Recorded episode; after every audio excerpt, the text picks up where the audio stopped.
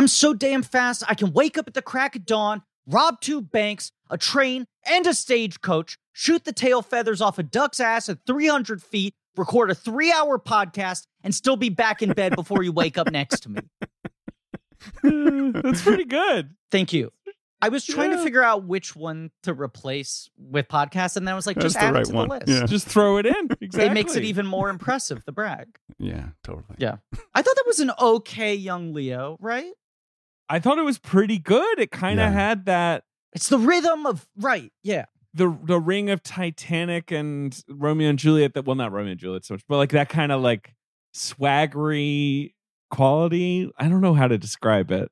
It's funny how different and how much he is still the same from adult Leo to child Leo. You know, like this is, I, I'd say, when you get to Titanic and Romeo and Juliet right after this, right? Right after.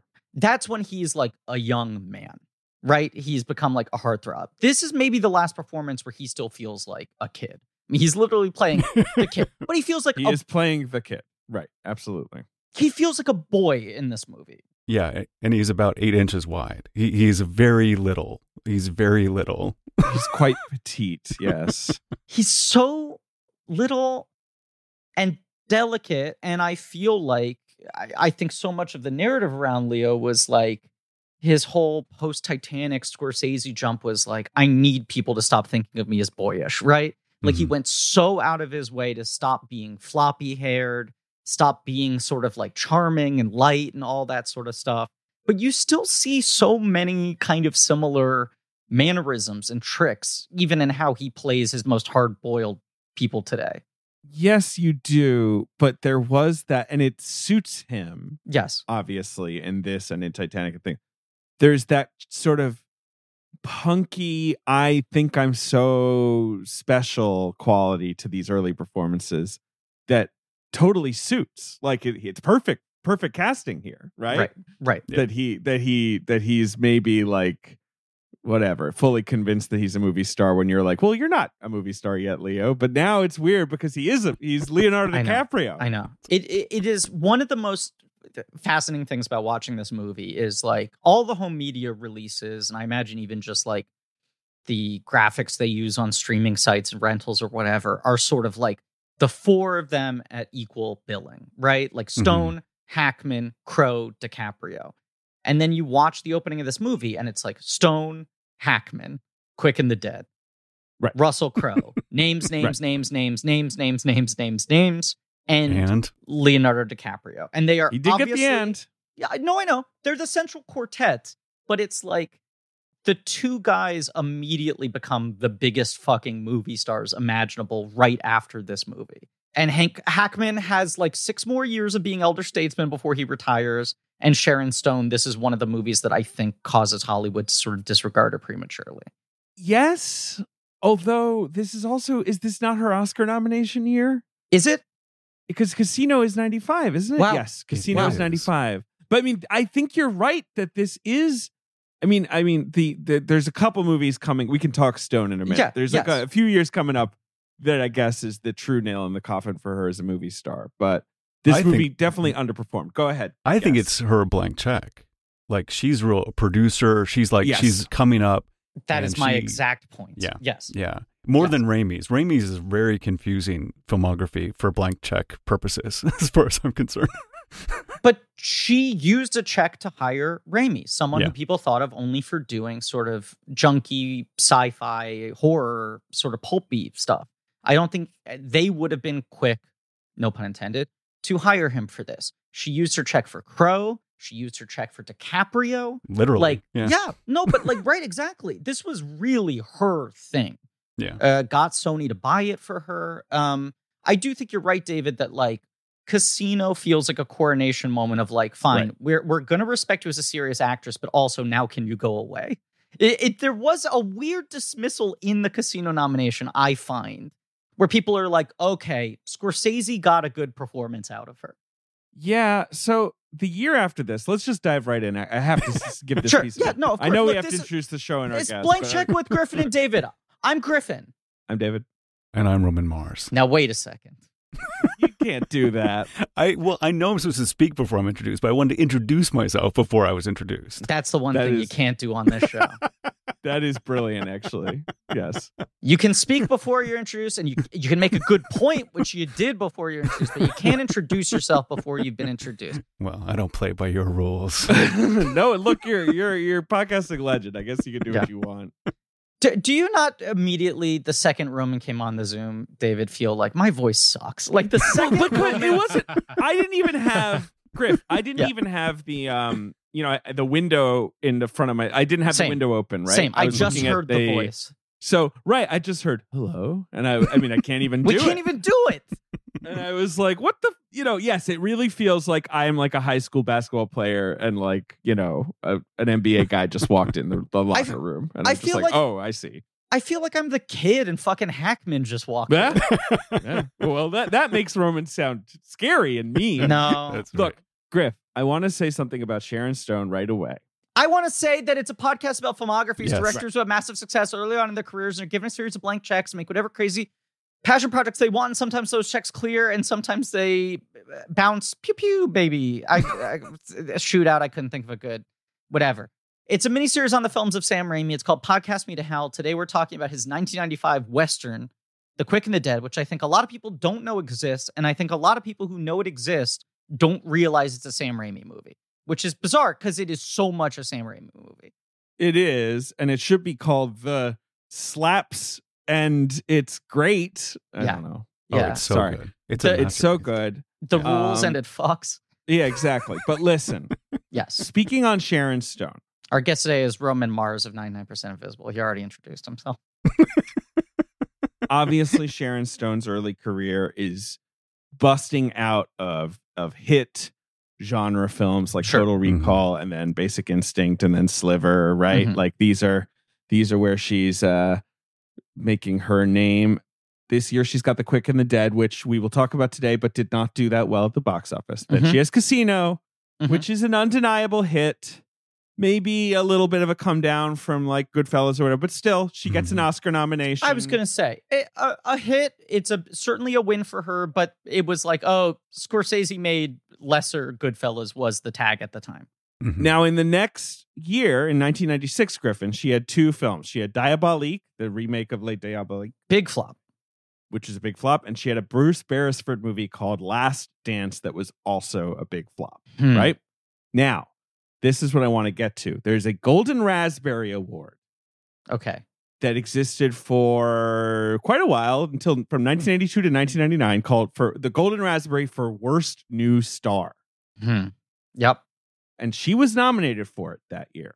And I saw that and I was like, what do you mean new star? Sharon Stone, like she'd been around for a while. Like what Yeah. were they thinking? Yeah. So let me read you, Griffin, the five nominees for worst new star for the 1996 Golden Raspberries, okay? Okay. Okay. The and j- these are rude to be Yeah. clear. Uh, no, in, in assumed as much. classic I'm- I'm Razzie fashion, I guess. Myself for rudeness. Okay. Okay, here we go. All right, one, and Ben's gonna be mad. Beavis and Butthead and in Beavis and Butthead do America. What, the fuck? Straight Producer- up rude. Ben. That's so like Outrage. undeserved. First of Yeah. all, Yeah. they're Yeah. so cool. Yeah. And Whoever made this list is like such a nerd who doesn't like fun, and the I movie agree. was a hit. Totally. And it was a hit. And And the movie good. was a hit, and It was- people and it was good. it. as hell. Yeah. yeah. Okay, so the next They two got are, the are- guy from fucking uh, Unsolved Mysteries, right? Yeah. The voice, the Unsolved Mysteries.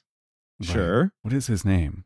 I don't know, but that's a huge get as far as I'm concerned. Wait, that's your argument against a particular Razzie knob? Yeah. Was I they think got, there are other arguments. I don't think you have There's to go other that stuff far. that's great too. It's got Hank Hill in it. I mean, come on, don't get me started. Robert Is it- Stack was it Robert, Robert Stack, Stack. at the time? Robert Stack. Yeah. Okay. Okay. So some other nominees. Ellen DeGeneres was nominated for Mr. Wrong. I guess that was sort of the the the first Ellen star vehicle. It didn't work out, right? That that's more. Pretty disastrous movie. Yeah.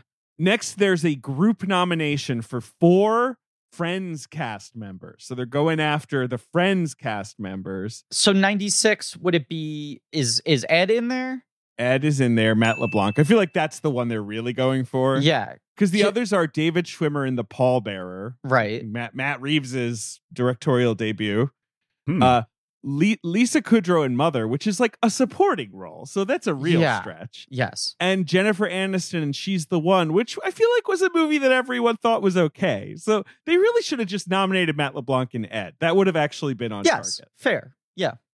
Uh, then they've got Pamela Anderson and Barb Wire, who Okay. wins. Now, an, an obvious Razzie thing, right? They Yeah. just pick on the the model slash act, right? You but, know, like. but let's know, put a pin in that. I'm going to come back to that later. This is connected to a larger point I want to make. Go on. Sure. And then the fifth nominee is Sharon Stone, but it's billed as the new quote unquote serious Yes. Sharon Stone Right. in Mhm. Diabolique and Last Dance. So they're basically, you know, stamping her with the like, don't try and fool us, Right. Sharon Stone. You're not a serious actress. You're a genre actress. La- Last Dance is a death row movie. Yeah. Right. Uh, she's she's the one making the the clemency case.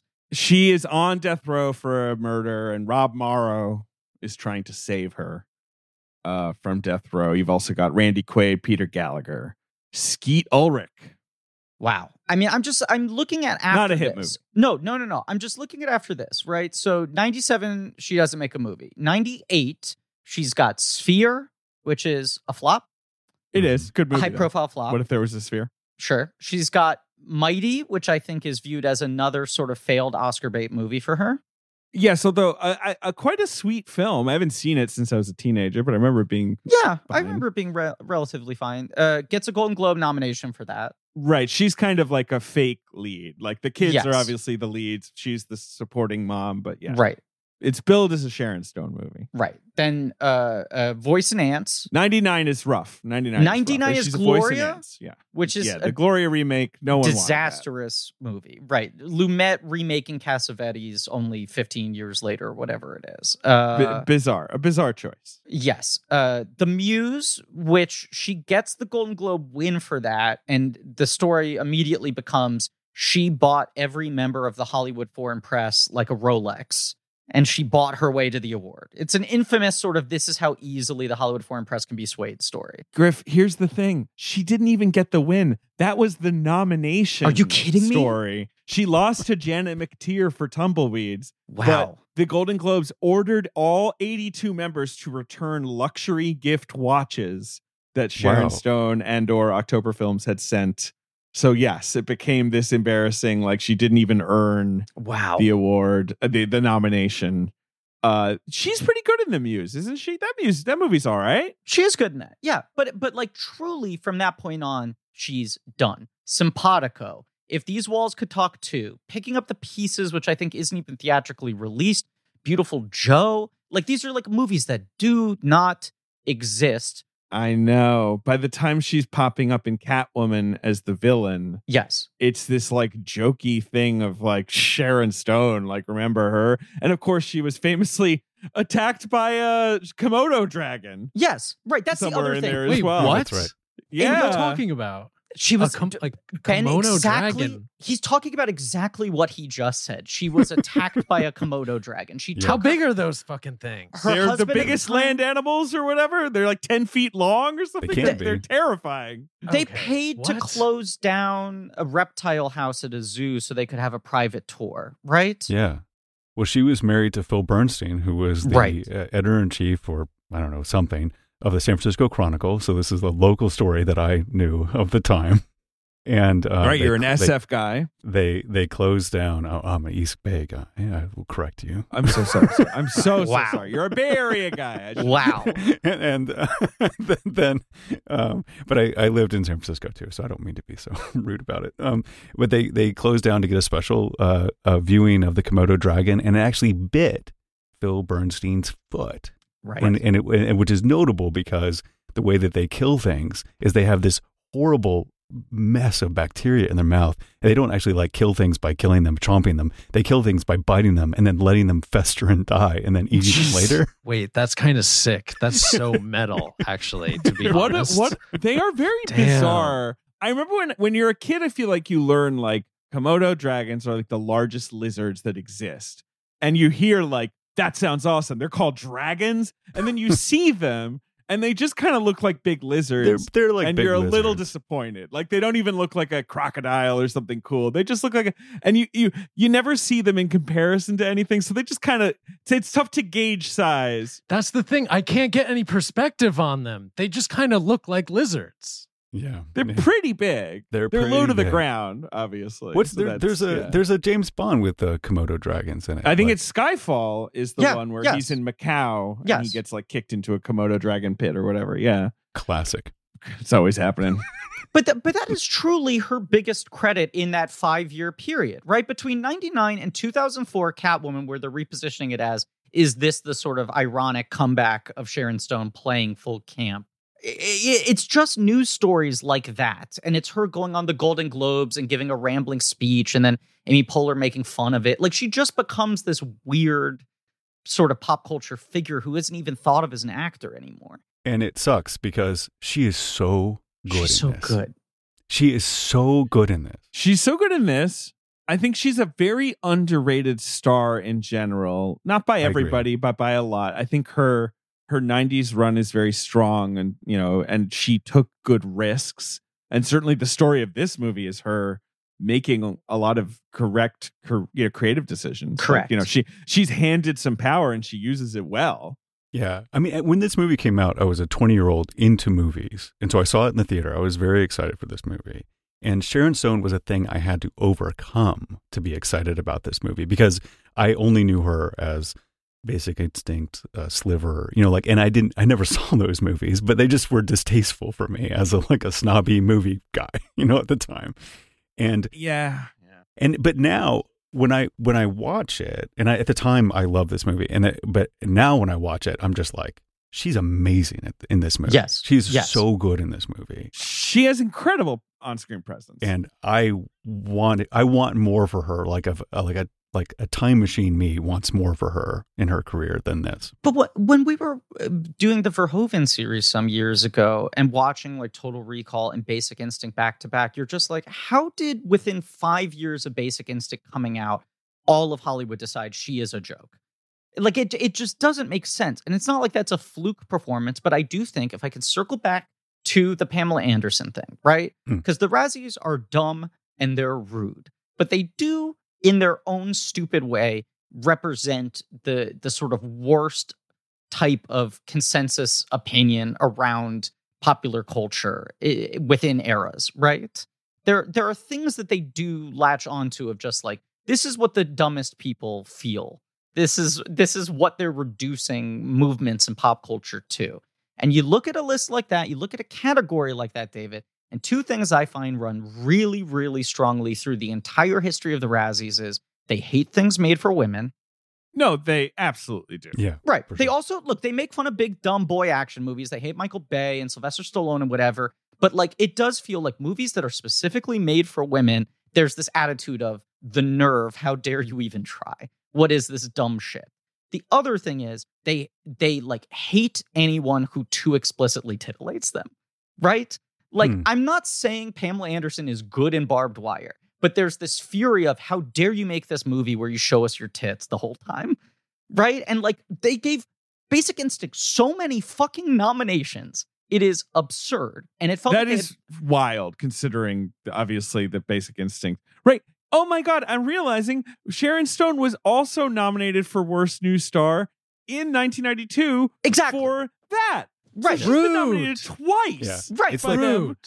it's like rejecting rejecting her before she has a chance to reject their nerdy asses. You know right, what I mean? right, but it's like a it's a Madonna and the whore thing of being like, how dare you be this sexy on screen in this hypersexual movie? That means I can't take you seriously. You have to be frivolous. And then once she makes the shift to like, I'm ready to use my clout to make serious films, interesting films, they're like, how dare you try to be serious now? You fucking piece of shit. You know?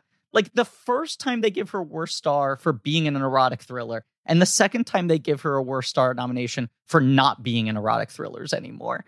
Because the run in between is her doing like Sliver and Specialist and the movies that you would do after Basic Instinct if that's the thing you want to maintain. And the Mhm. second she starts veering off from that, like the Razzies get angry at her again.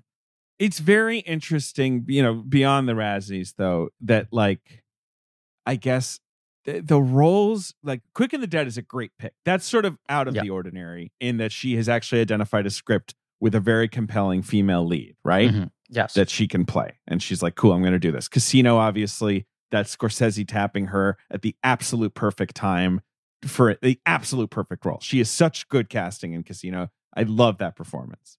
And then after that, things like Diabolique, La, uh, Last Dance, Sphere feels like her agents, Hollywood, whoever, being like, okay, let's find you more like steely ladies, right? Like, Mhm. what? How can we class that up, or how can we, you know, make that a list?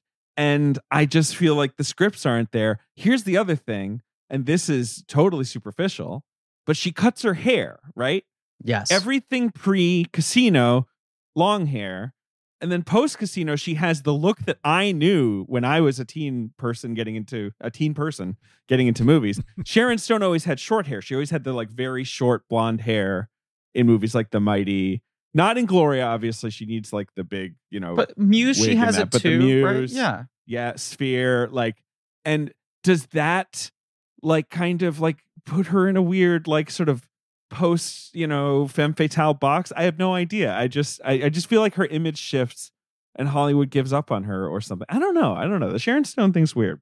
No, but I I mean, look, Roman, as the person who saw this in theaters at the time, and as you Yeah. said, it's like there is that sense of even if her erotic thrillers or her more, you know, sexy roles were big hits, that it was like, but we can't take that seriously. I also think on top of that, and tell me if I'm wrong here, everyone was just making fun of her all the time. Like even when she was at the peak of her career, she was kind of like a classic like Leno style punchline.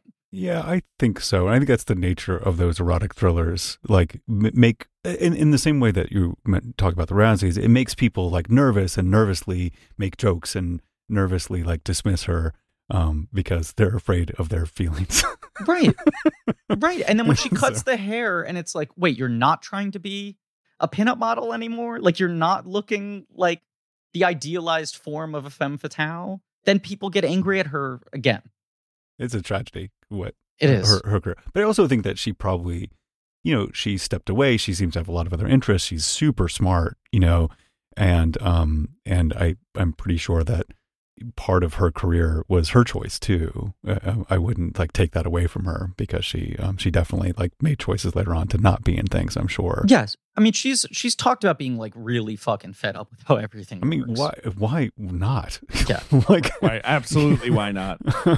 and so and, and especially because I think this is one of those ones where it is both it is so Quick of the Dead is so against the grain. Like this is not the heyday of the Western. This is not Sam Raimi is not an established uh, director, A list director. It it is a strange role, and she took all that stuff put together and made this thing happen. And Yes. it's just a testament to like how on it she was and how much she was not you know really just trying to tick boxes in that sort of you know kind of will smith way of just like okay i'm going to study all the blockbusters of the world and i'm going to decide i'm going to you know like make blockbusters she just made a cool ass movie with her power which is awesome you know She also like put her neck out on the line successfully for two of the guys who were about to become two of the biggest leading men in Hollywood and the man who would direct the first huge superhero franchise. it's amazingly prescient. It, it's it's stunning. Yeah. It's it's it's funny for 1995 and i can get into some of the context in a sec but like when you think of westerns obviously it was sort of a supposed boom for the 90s western was sort of had me right dances with wolves wins best Mhm. picture and then unforgiven, wins best picture yeah. and then you have these movies like geronimo you have tombstone uh C- Wyatt City slickers City Slickers. maverick City Slickers Right. City 2, Slickers Legend is of a Curly's Gold. huge one. uh like and so in 1995 all the movies we just mentioned have come out and not i would say a lot most of the movies we just mentioned were hits not wyatt earp but most Not. Geronimo. Geronimo was a flop, Not but the rest of them Geronimo. are all hits. Yeah. and and like this i would say is right when the bloom is again off the rose like hollywood's western comeback really just lasts a few years Yeah. and by 1996 the only big westerns i'm seeing here are from dusk till dawn which does not count that's a horror movie obviously but it's got western themes i guess western Mhm. aesthetics i love that movie to be clear lone star which is like a you know dark neo western mystery contemporary Yeah. and like that's basically it. Like, I mean, this list has Last Man Standing. I don't think of that as a western, really. Is it? It's like a prohibition movie. It's like gangsters. Yeah, but it's it's definitely in the style of these. I mean, it's a remake Right. of of it's a uh, remake of Yojimbo. Yojimbo and what uh, what's the what's the western version of Yojimbo? I can't remember, but there's another one in between there. And then by '97, it's like The Postman. That's like the only western Hollywood. This is what I was going to say though. Like Costner is the guy who's like really working to bring the western back and by the second half of the 90s he's kind of shifted more to sci-fi. Like Mhm. Postman is like western sci-fi. He's done Westworld now or Waterworld rather, not Westworld. you can sneak in horses and stuff in like the Mask of Zorro, Yeah. you know, some Wild Wild West, like something like that, where it's like it's not just a straight ahead western. But The Quick and the Dead is really stripped down in that it's like here we are in a town. There's a mean sheriff. Right. There's guys. There's a saloon. Everyone's got guns. This is not about like the American experience, you know, in the West at all. It's about like what if there was a town where everyone's job was cowboy who shoots you, right? Like you know, there, there there's no like economics at work. No, it's like it's like fucking like Karate Kid Part Two with with shootouts or whatever. But but also yes, you have Gene Hackman doing a western for the first time since he won an Oscar for playing the bad guy in a western.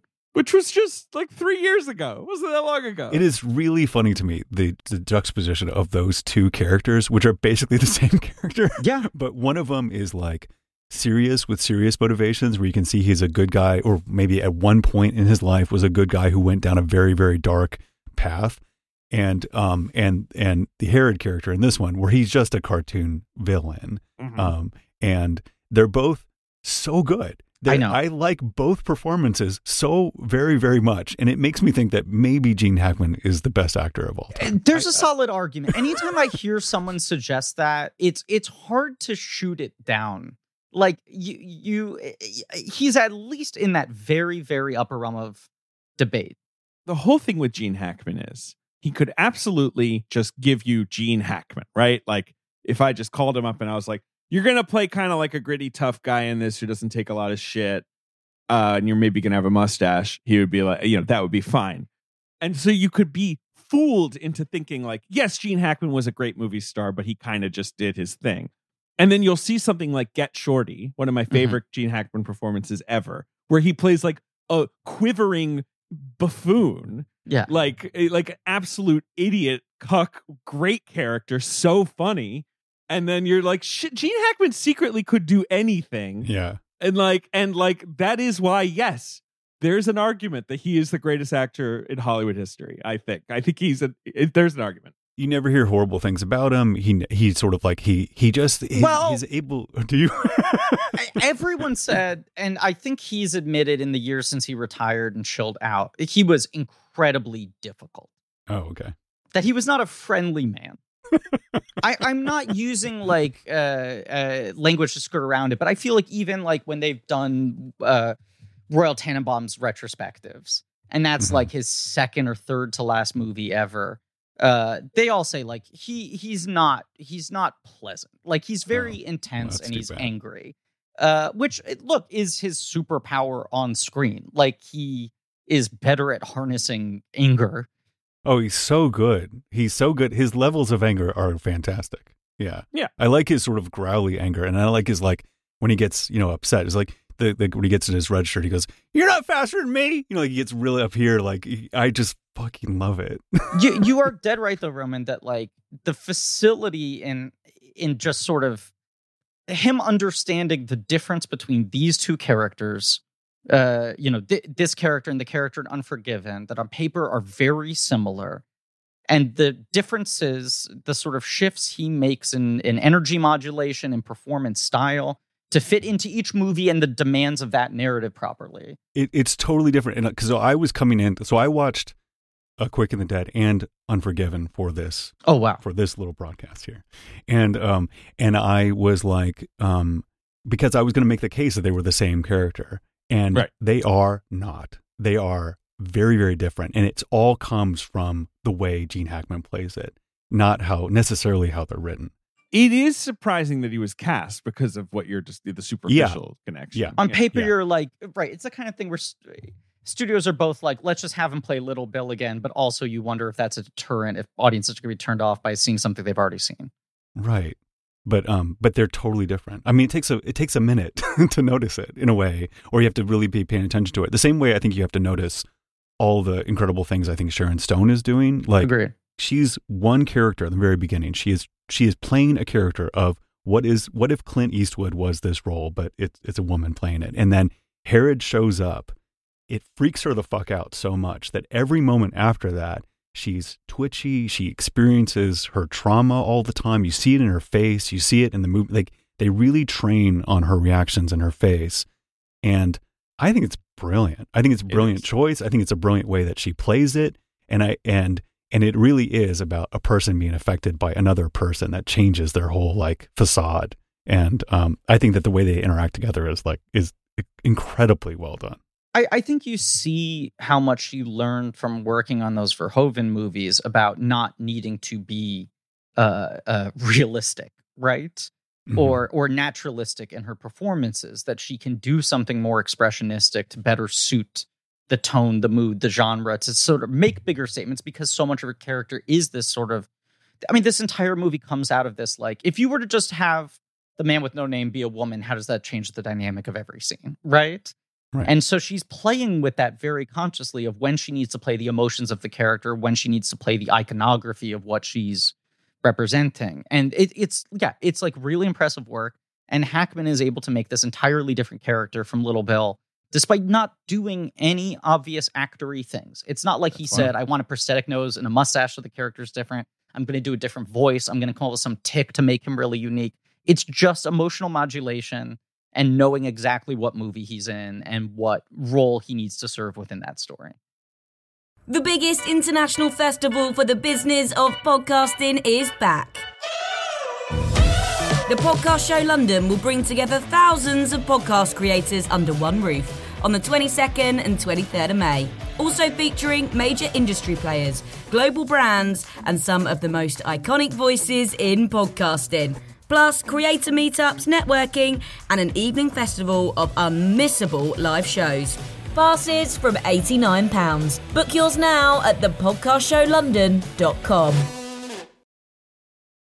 You you guys know Hackman lived with like Dustin Hoffman and uh who, Duvall, who's the other right? uh, Duvall, right back Right. in the day in New York. The right? original Pussy Posse, yeah. that but like imagine living with him even young hackman like who's maybe has less gravitas Yeah. or what you know and and like you ate his cheese out of the fridge or like just imagine like having roommate conversations with him it chills me to my bones Yes, yes. like trying to ask him to do the dishes. Like, yeah, hey, exactly like um, Gene, I- when you come home at left night, them. can you not slam the door it's waking me up like whatever I mean, the other thing is he just he always looked like that. Yeah. You know, he just like had Gene Hackman face. And yeah he had that yeah. voice. Yeah, young Gene Hackman, I it's very very hard to picture. Obviously, there's sort of like night moves Gene Hackman, right? Like sort of like middle Gene Hackman with the stash, where he just looks exactly the same.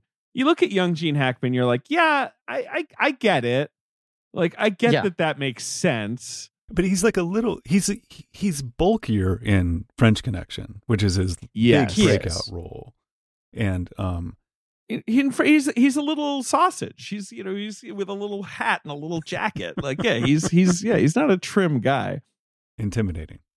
Yeah, that's that's basically it. He's, he's intimidating. But but I think one of his the reasons why like I have such reverence for him is because he was never quite that leading man style. Yeah. He was able to be the best part in so many movies.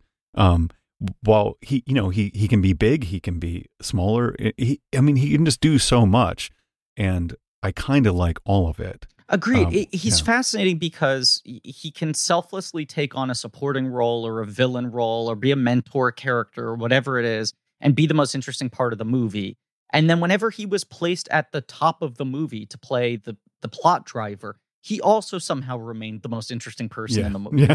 like he never collapsed under the weight of that sort of narrative responsibility or needing to be the leading man type or any of that there's a story. I think I sent this to you and and the Doughboys, David. We were texting about how good Hackman is, uh, and I sent you guys that clip of uh, Kevin Costner on the Rich Eisen show talking about Hackman. Did you watch that? Maybe. What what's what's the there was whatever thriller the two of them did together, Hackman and Costner, pretty early in Costner's. Oh, no way out. Yeah. Uh, yeah, Great no, way yeah, yes, yes.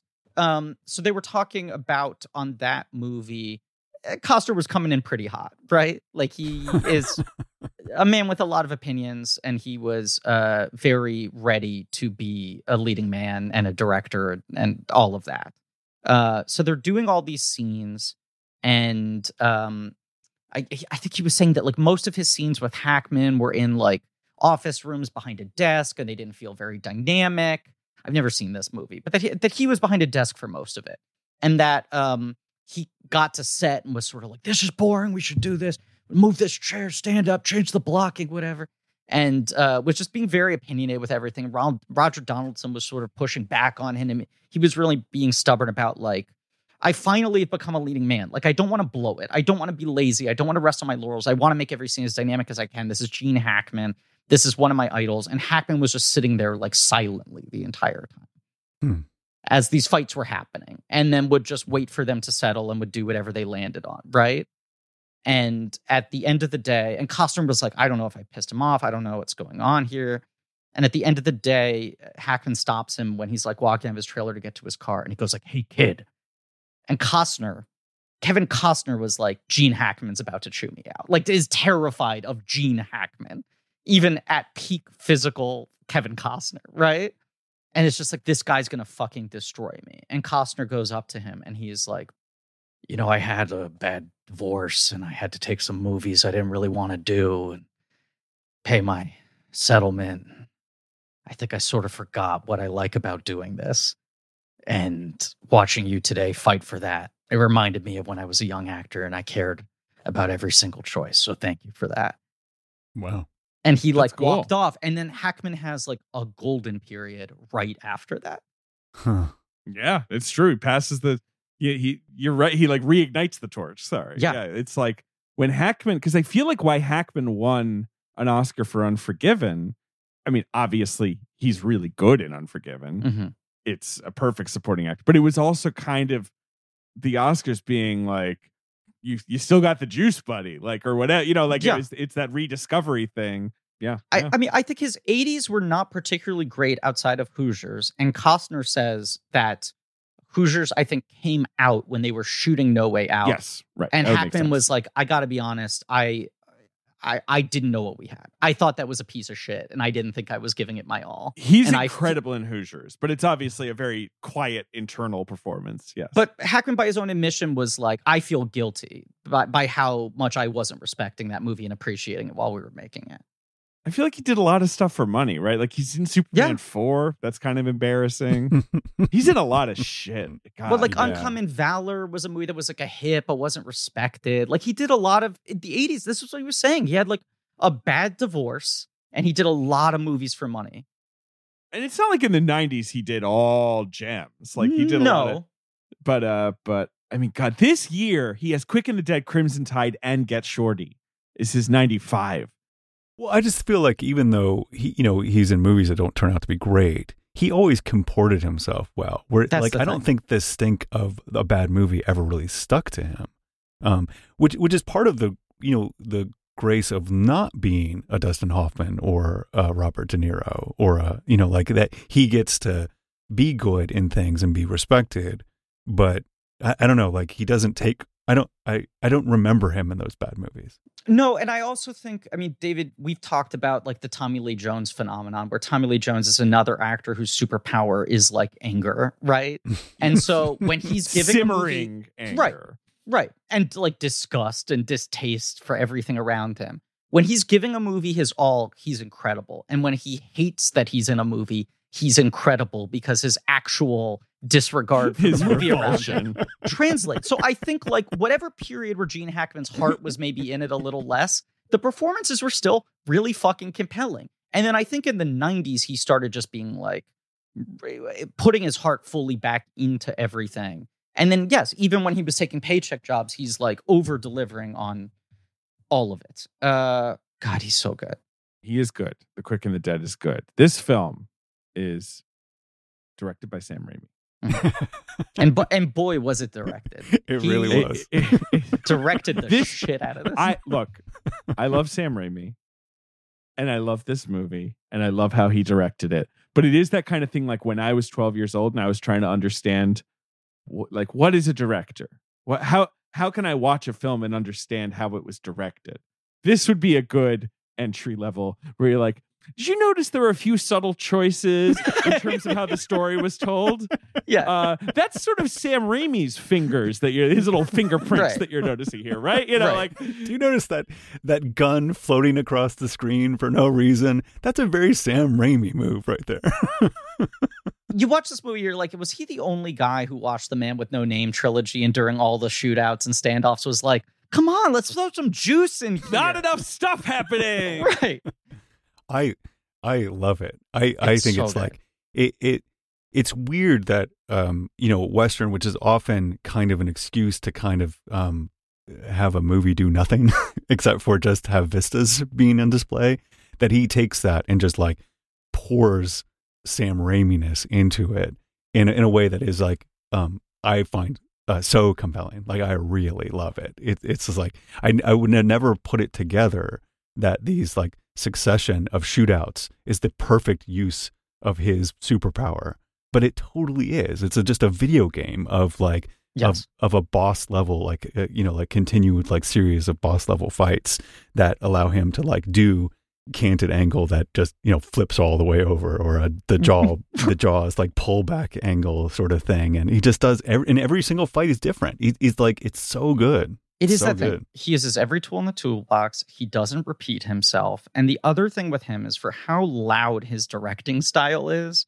I don't think there's a single thing in this movie that is like the flash or style for its own sake. I agree. Like every choice he makes, as loud as it is, is in support of trying to convey the emotion of that moment with the most sort of extreme amount of energy, which for a film that is very, very clean and simple and straightforward plot wise, it does help a lot. I totally agree. And I think that also the emotion stays with it. I mean, there's some key emotional moments that are played sincerely and you feel them sincerely. They are not a joke. And it, it's a really delicate balance to to strike. And he does it, I think, throughout this movie, which is why I think one of the reasons why I think it's a real triumph. I agree with everything you guys are saying, but I think that at the time, critics did not agree. At Oh, least. And- Or absolutely. the, the popular reaction was this movie is all flash, you know, it's all sizzle, no steak, and I'm not getting any emotion, and Sam Raimi can't fucking calm down, right? Like that was the hit at the time. Well, also all the the westerns you're talking about in this sort of like uh, 90s, late Mhm. 80s, 90s wave, right? That is uh, dying at this moment. All of them are like very austere. They By are and large. prestige, adult, revisionist westerns, by and large, that have like a simplicity to their filmmaking style. And this is a popcorn movie. Right. I would say t- Tombstone is the trashiest of those 90s westerns. Uh it's not nearly as sort of fizzy as this movie, but Tombstone Yes. obviously definitely a little more a little less austere. And then City Slickers was not the most austere work, but of course, I I I'm joking when I include City Slickers in all this. But but truly, City Slickers is more austere cinematically than this is. Like City Slickers is it very saccharine. yes, I would say that most You things are are right. more austere than That's the Yeah. thing. It's a low bar, but yes, yes, Yes. it absolutely is. Uh, yeah. So, Quick and the Dead, even though it has actors from Unforgiven and it has uh like the aesthetics, uh, the, the the the look, not not the way the camera's moving, but you know the the frontier town and the Yeah. costumes and all that that would feel very recognizable. Yes, it is aesthetically. Uh, completely different from all the other westerns people are seeing. So maybe that threw people off. Like too goofy. I'm looking at Gene Hackman here. I forgot that in between Unforgiven and Quick of the Dead, he is also in Wyatt Earp and Geronimo. Yeah. He's in Yeah, two no, of he- the other movies we've mentioned sign in this on. run. Yeah. He would sign on. Uh, he he still liked money. Yes. God, he loved it. I- I, I remember this being a flop or being a sort Yeah. of critical flop as it was fun. completely confounding to me. Like, because I saw it and I just like, well, that's one of the greatest movies I've seen this year. And I mean, I think that one of its the other thing that was going on is like you're you're kind of in the pulp fiction, you know, I, ironic.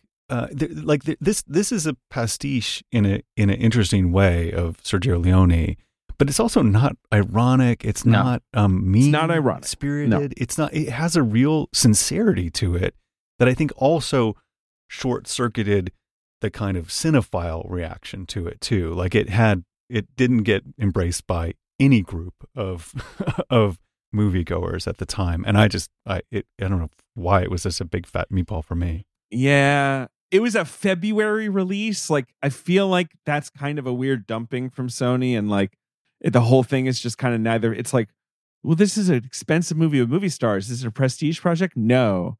Is it for families? Definitely not. Oh, okay. You know, like the, the, the options are kind of narrowing.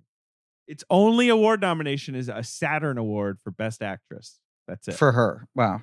For, from Dusk Till Dawn is the year after this, and that's what you're talking about, Roman. Like that's the western that is now speaking to the post Tarantino generation by being written by Tarantino, starring Tarantino, and 30 minutes in being like, just kidding, we're not a western. Right. I mean, Right. and I, to be clear, I adore that movie. Same. But right. Yeah, the whole to- totally. joke It's great. of that movie is that it stops being a western and it's you know right you know anyway the quick and the dead let me give you guys some context okay Please. all right so this film's written by simon moore uh who at the time is best known for the tv miniseries traffic with a k How would Which, you of course- know that? Traffic is spelled with an IC in the United Right, States of but then- America, where we all have lived our entire lives. in 1989 there was a british miniseries for channel 4 in it uh called traffic uh which are you is, talking like that, David? yeah, this is Uh, very which odd. It doesn't sound right, actually. No. Yeah. famously turned into the film Traffic by Steven Soderbergh many years later. I'm assuming none of you have ever seen it. I have never seen the film. Uh, Uh, the, sorry, the, the miniseries. Sorry, the, I have not seen the I've film. miniseries. Yeah. Well, David, how would we have seen it? I don't think it Yeah, aired in the United States see. until It the actually- mid From the 2000s. No, it aired in, on Masterpiece Theater in 1990. It was a very big deal. Well, how would you know Uh, that? I'm reading Wikipedia. I've never seen Traffic, Mm. despite having feel- lived in England I feel like we're many, getting many very years. close to something. I said it. I said it. what? um no it's funny when you look at traffic uh because obviously the soderbergh movie um was about the cartels right and all that you know like it, it Yeah. was about mexican drug dealing and so on and so forth but uh the british movie was about uh, heroin dealers i think and it was uh about like afghan and pakistani growers and all that right like it, it's funny how it got transposed anyway that thing was a big deal so i guess simon Moore gets kind of brought out to Hollywood, where it's like, okay, buddy, what do you got? And he had written a movie called Under Suspicion He writes that and got directs turned that, into a right? movie, right? Yeah. Did he direct it as well? he did direct it. uh, which I've never seen. Hilariously, of course, uh, Gene Hackman later starred in a different film called Under Suspicion. Mm. that is not what we're talking about. We're talking about the Liam Neeson, Laura San Giacomo, like kind of sex thriller, which I've never Huh. seen. It is funny sometimes when you like troll through IMDb like that and you find a movie where it just feels like th- four things pulled out of a hat. You're like, what Yeah. if we try and you're slapping magnets on the board and you're like, Liam Neeson fucks Laura San Giacomo? Is that a movie? Yeah, right. Which just sort of sounds like something that would have happened in 1991. Like, what are you going to check? Yeah. Like, that sounds fine.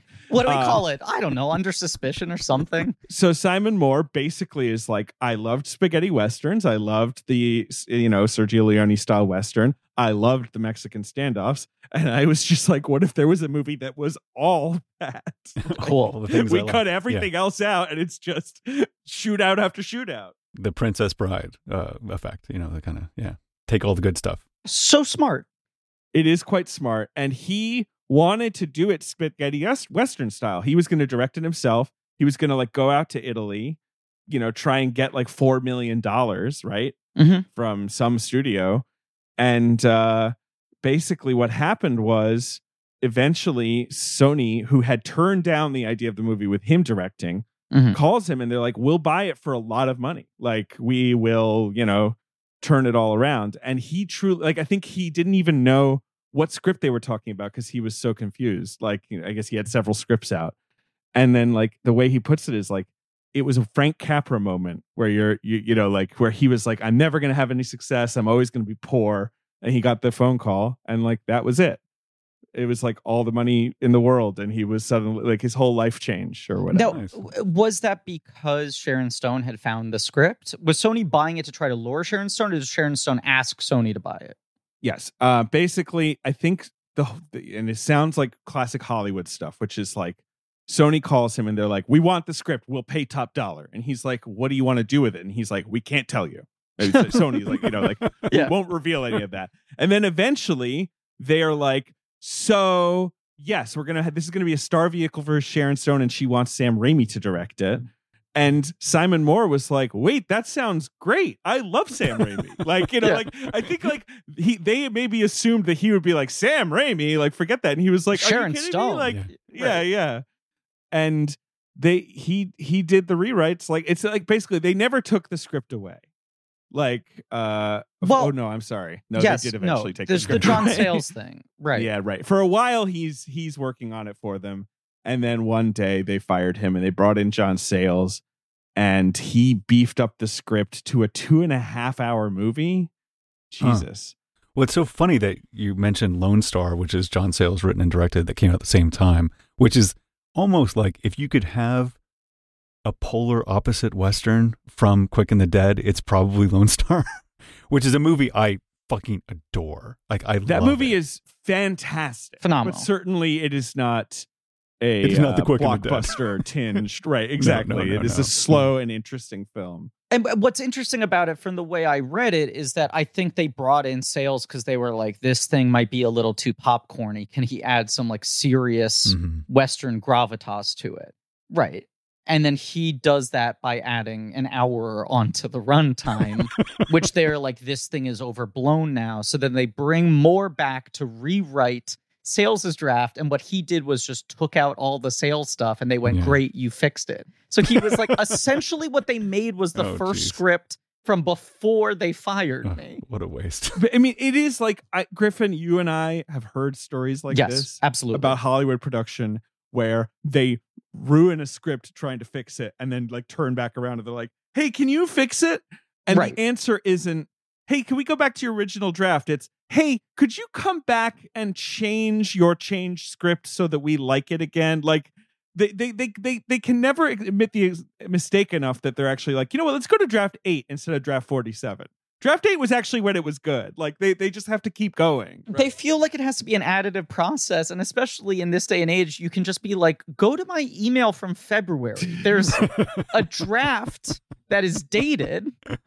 Um there there's a story i remember hearing about a, a uncredited writer who uh, i i think he was uncredited did rewrites on the first tim story fantastic four movie and jessica alba kept on coming in with notes every day about her character not making sense Yeah, because Invisible And- Woman doesn't make the most sense in the Correct. world, but okay.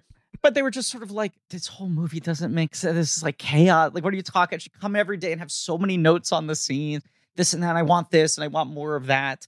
And at some point, uh, the uh, the this writer just cut like ninety percent of her dialogue out Mm-hmm. and was like because it was, it, it- the studio was just sort of like she's becoming like a nightmare. We just like can't solve this and she's holding everything up. Can you just like cut her dialogue down so she's got as little to do in every scene as possible?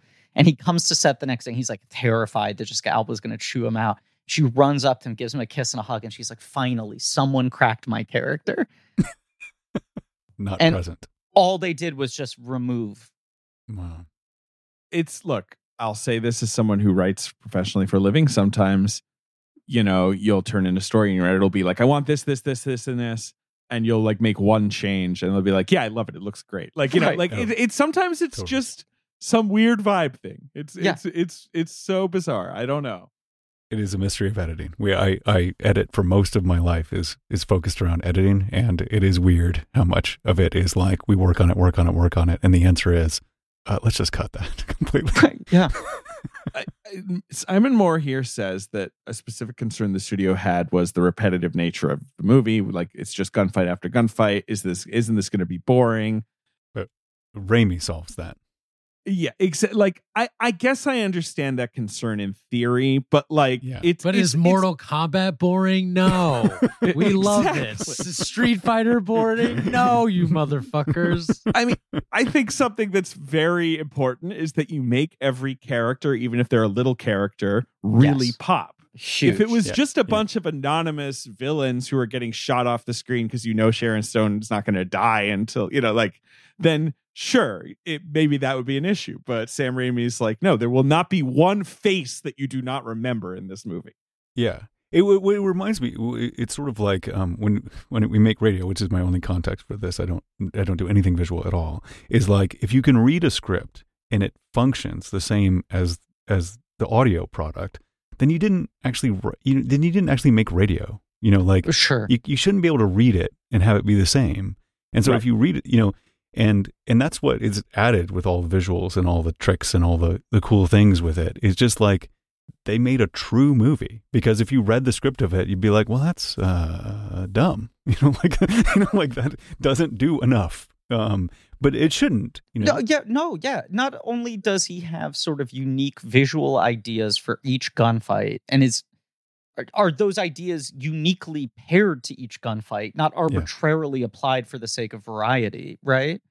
Uh, but also, as you sort of said, David, it's like we got to get through a lot of characters fast. How do you characterize them fast? How do you cast great character actors, people that this will guy be has a scar. right will be And his name is Scar. how do you style them specifically like all of this shit it truly is though like i've been listening to so much uh, uh dead eyes our friend connor ratliff's podcast and so much Mhm. of that is talking about the weird uh, when he talks to all these other actors when you lose parts or gain parts or how people gain parts and the weird eccentricities of casting and part of it is like a movie like this where sam raimi has to make sure that every person looks distinctive right Yeah. has a different voice has a different name has a different gimmick is it an actor who we all know so we got the shorthand of that's keith david or is it a guy who you make like be named ratsby and you kind of give him fucking rap prosthetics or like Ace and his cards, and it's it is Right. so it is so Mike Tyson's Punch Out. Like I'm ten years older than you, so my video game Nope. references are slightly That's a good older. reference. But it's like it's very much just like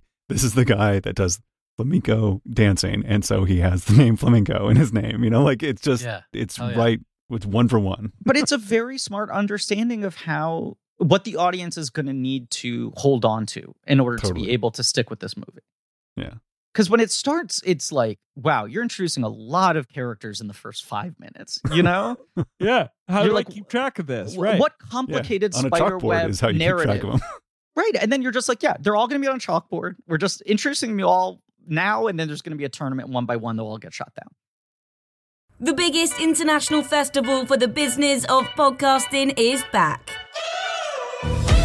The Podcast Show London will bring together thousands of podcast creators under one roof on the 22nd and 23rd of May. Also featuring major industry players, global brands, and some of the most iconic voices in podcasting. Plus, creator meetups, networking, and an evening festival of unmissable live shows.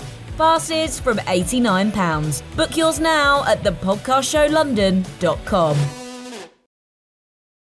So, Sharon Stone, as we said, is the producer of this movie along with the star. She picks this movie because she likes the you know role that's been written here. It's unusual. She likes the idea of a woman with no name, right? Mhm. She had, I guess, been mogul enough on Sliver and said that she like rolled over a lot there, like she was trying not to step on toes or whatever Mm-hmm. and that movie you know didn't do amazing. I mean sliver's sort of like a trash masterpiece i guess of the early 90s but it's not like a well received film. No, and was certainly right, not well respected. so this is her like i am putting my foot down like movie right? Like this is where she has uh all the she's calling the shots and she's like i'm not fucking this around like just because you like a, a big thing she cites is that someone some people quote who shall remain nameless wanted her to wear a dress when she rides into town Mm. and she was just like that's we're not doing that i am not going to be sexy in like whatever way you like whatever normal way you think Mm-hmm. uh in, for this movie they actually shot a sex scene that got removed With her and Crowe? i must have been it's not clear it's it's not cited Yeah. Where with would have Cort, that have probably. happened? Yeah. Like outside? Yeah. you always chained up to the fountain. Yeah. like- Wait, is that a where it bold went down? Um, and of course, she got to pick her director, and she picks Sam Raimi. Uh, and it's sort of a weird thing because Sam Raimi, I don't think, has ever directed a movie at this point that he didn't write. Right? Like this is his first kind of for hire job. Uh, Hmm.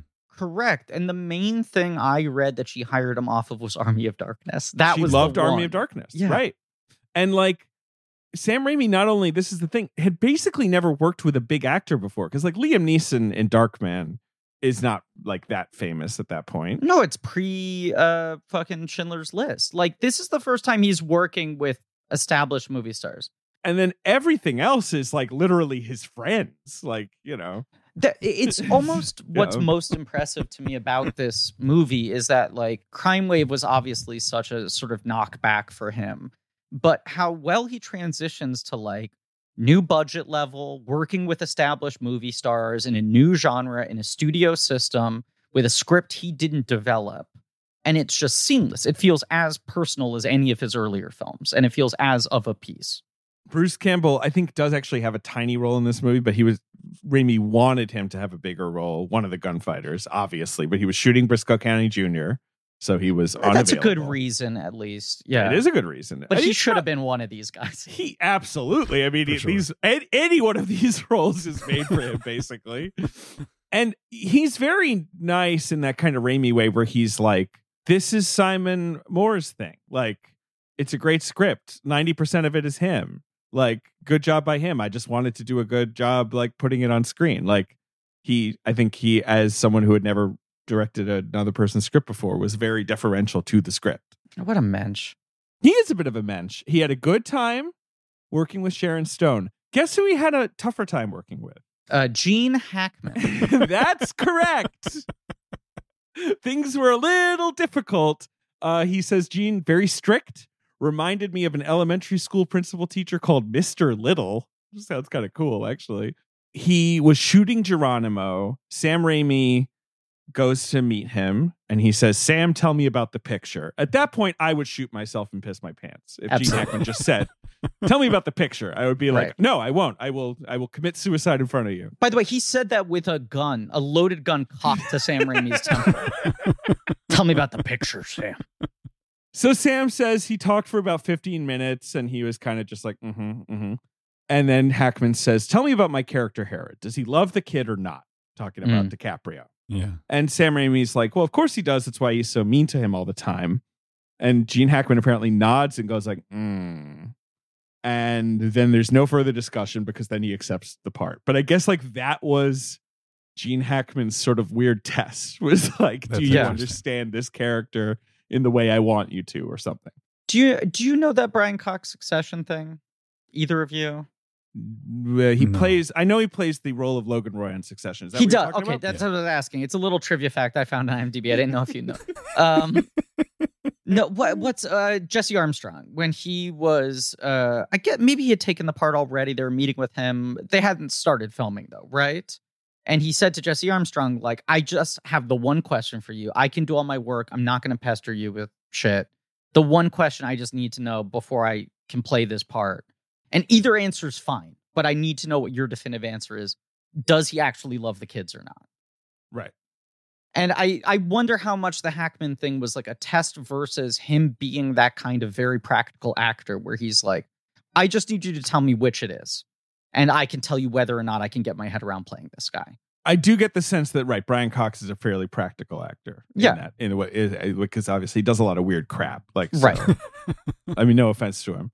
Because my favorite thing, I mean, I haven't read the Brian Cox book yet. I'm going to, Mm. but obviously, you know, everyone's heard that that book is him being like, you know, and Jeremy Irons, what a hack! I hate him, and his ten paragraphs and all the shit he's been in. And it's like Brian Cox, you've done like 40 movies that no one's ever heard of that are like, you know, you yelling at Gary Oldman on a submarine, and then you walk off with money in bags. they didn't even for- they forgot to cut that out of the movie. Like you're you're handed some like aluminum that you can go, you know, barter with. I- Like right, like you know, it's just weird that Brian Cox is such a hack and yet also so comfortable calling everyone out. And I love him. To be clear, The the last chapter of the book, by the way, David, because you said you haven't read it yet. I haven't read it yet. the last chapter of that book is him calling you out for not having read the book. he knows. he knows. Classic. He's sitting Classic around Brian doing Cox. fucking podcasts. Read my book, goddammit. Fuck off. He's uh, Fuck off, Anyway. Sims. So Gene Hackman, I this again, this may not this may stun you guys to hear, was not super into Sam Raimi's style of filmmaking. Very technical, complicated setups, many takes. As he says, he cuts the film in the camera to some degree, meaning that he never lets a master scene run through.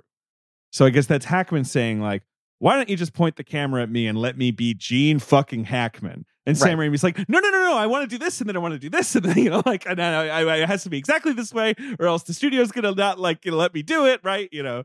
So I'm sure he got on his nerves. Yes. It is a reason why I think uh, I, I look, I don't know what his technique is with actors by and large, but I do think Sam Raimi doesn't get enough credit for how good the performances are in his movies, considering how difficult his style of filmmaking is for performances. hmm And I think part of That that is he sense. cast very well. And even if he wasn't getting along well with Hackman, Hackman is so fucking good in this. And especially we'll get to it, but the moment after the shootout with the kid, he plays that in such a fascinating way. That's not Hackman like pulling a scene off of the shelf that he's done before, you know? Yeah, I mean that's that scene is the best scene in the movie, I think. And there's a lot of good scenes in this movie. Can I read this thing? You were talking about David, the terror of imagining living with Gene Hackman as a struggling actor. Yeah, go ahead. I'm just on his Wikipedia. So his one of his main jobs at that period of time living with um, Hoffman and Duvall was that he worked at a the Howard Johnson in Times Square. So if you think it's scary to be his roommate, imagine having to order ice cream from Gene Hackman at a fucking diner. But um he, he one of the people he served at that restaurant was previously one of his instructors at the Pasadena Playhouse who said that him working at Howard Johnson was proof that he wouldn't amount to anything. Hmm. Damn. Wow. Jesus. Yes, and then uh, uh, Marine. He had be, he had been a Marine. He enlisted in the Marines when he was 16 years old. He lied about his age. Well, So he, he- probably looked 47. let's be honest. I don't think he had to lie. yeah, he's 24 in this movie, but um, he lied about his age at 16 to enlist in the Marine Corps for four years as a field radio operator. Right. Uh, so he's had this Pasadena Playhouse guy tell him you're not going to amount to anything, and then a year or two later, he's working as a doorman, and the former Marine officer, his former commanding Marine officer, said, "Hackman, you're a sorry son of a bitch." And there's this quote from Hackman here where he talks about how much everyone dismissed him at that time. And he said, It was more psychological warfare because I wasn't going to let those fuckers get me down. I insisted yeah. with myself that I would continue to do whatever it took to get a job. It was like me against them. And in some way, unfortunately, I still feel that way.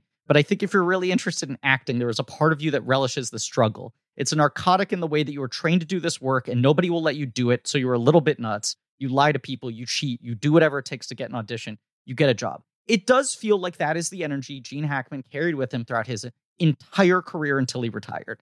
Like he was just sort of adversarial to everyone he worked with. Not like abusive, you well, know. that's what that's what I think. When I was thinking that I hadn't heard much bad about him, is like it never went to the level of abuse. It seems like he's the typical kind of artist style scare. Yeah, he like was just I- constantly locking horns with everyone all the time. yeah, And it's yeah. one of the reasons he's like when the rare times he does interviews been very clear on why he doesn't want to come out of retirement. He's like, I'm a lot happier now. I finally let go of all that shit.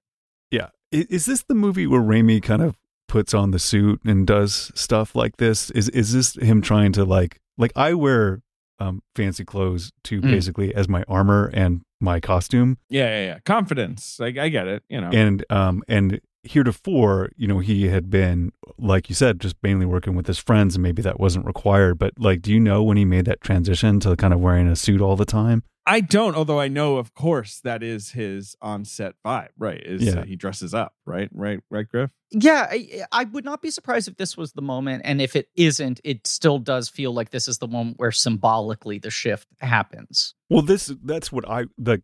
My psychology is this is the moment I would dress up if I was asking uh, Gene Hackman to sit there while I rearrange the cameras. Would Right. be the moment when I would be sure I was wearing a suit when I asked him respectfully to do this. JJ, our researcher, found this. He he posted this on Twitter recently. I, I imagine it was in doing research for the show, but I don't know what specific episode. Did you see this quote, David? Which one? Tell- I don't know me. where this interview is from, but they said uh, to Raimi, he just did the screen grab of this question and answer. You always wear a suit on set. Rumor says it's a nod to Hitchcock. And he said, although I have a tremendous amount of respect for Alfred Hitchcock, who is the true master of horror and the father of such modern filmmaking technique, I don't actually wear a suit as a tribute to him. Believe it or not, I wear a suit and tie as a sign of respect to the cast and crew. I like a very serious and well ordered film set. For me, it's the best way to work. And out of that order, I like to get a tremendous amount of creativity. And at the same time, the old masters used to dress in a very formal manner on set. And I always thought it was super cool. And then in a line that might have been ghostwritten by my father, the end of this answer is Sam Raimi saying, Nowadays, everyone's got the nose rings and the colored hair. So for me, to wear the suit and tie is a different way to go. Uh, Sam Raimi's not here for the nose rings. My father always talks about the mohawk hairdo and only refers to it by that full name. You know, the definite article. Look, The no the mohawk hairdo and the thing in the nose is what my dad always says. I mean, there's this story that Bruce Campbell relates because I feel like Sam Raimi doesn't talk a lot of shit, right? Like Sam Raimi strikes me as someone who's not going to be A like gentleman. Gene Hackman was a huge pain in the ass, but apparently Sam had a very specific setup. He wanted Gene to do six different things, and Gene looked at him and said, "I'm not doing any of that." and and Sam had to talk to him for like 15 minutes about the character to be like, this is why I want you to tip your hat, to sit in the chair, to say this line. You know, like, you know, he Yeah. had to like talk him all the way through it because clearly Gene Hackman was like, I'm not your action figure, you fucker, right? Or whatever it is. right. Like, but but like with Campbell was his action figure. You know, he like Yeah. he had this big goofy friend who was also a producer who was down for anything and he could just manipulate into a billion takes by himself. It's just I I just think every single performance in this movie is good. And he gets people at very different stages in their careers. Well, speaking of, uh, when are we going to talk about Russell Crowe? Because this is his first American movie. Yeah. Yeah. I'm about to pivot to Russell Crowe, who I mean, I feel like I've lavished some praise on Russell Crowe on this. You're a fan. Griffin. Yes. Have we covered a lot of Russell Crowe films? Insider. Insider, obviously, a really compelling, wonderful performance. But is there another one? That's a good question. I feel like we talk about him a lot. We're obviously developing a live action Donkey Kong movie with him, but that might be the only proper Russell Crowe film we've covered. Well, in addition to Raimi, the thing I was most excited about when it came to this movie was Russell Crowe hmm. because I had seen him in Australian movies. You did you see Romper Stomper? That was sort I of saw his big- Romper Stomper, which Wow, was a big right. deal, and um and but but this other movie that another one that I hope people find and love is this movie called Proof from 1991. Proof is a, a Mm, wonderful, yes. a Jocelyn Moorhouse film. It is so good, and he plays just a dude that is Yep. not very notable in any way, except for he is so charismatic that he makes this very ordinary guy very compelling. And between that and Romper Stomper, I was like, this is the guy. I was like, I was super hmm. convinced on him really early on. Well, guess who else was convinced? Sharon Stone. Sharon Stone. Fucking good ass taste. Because guess who Sam Raimi wanted for this role? oh, I don't know. Liam Neeson, who he had just worked with, Oh. obviously. Yeah, that now, makes sense. at this point, Liam Neeson is coming off of Schindler's List. I don't know Yeah. if Liam Neeson would want to do this. He would be make total sense for it. Like he's Totally. a big, you know, imposing. Uh, but Sharon Stone had seen Romper Stomper. She thought he was charismatic, attractive, talentless, talented, not talentless. Uh, yeah, I was gonna say what what a neg. talented and fearless, which I do feel like is fairly crucial. Crowe Mhm. had auditioned for a small role. He'd auditioned for one of the, you know, many gunslingers, I guess. And Sharon Stone basically was like, you have to audition for uh, the lead role for Cort. And I basically talked Sam Raimi into it. Like, Yeah. you know, and I, I, this is not even a, probably not even a top 10 Russell Crowe performance. He's given a lot of wonderful performances but He's he is really fucking good in this. magnificent in this movie, and he is so hot. It is Yeah. crazy how good he looks. I, I think it's one of his best. I agree, maybe it's Roman. been- Maybe I it is. just- I, it's sort of like his subtlety that I, you know, his bluster that sort of comes on later is like a is the part of Russell Crowe I don't enjoy as much. You know what I mean? He mean? can But bluster his- me all over the room. He can throw a fucking phone at your head.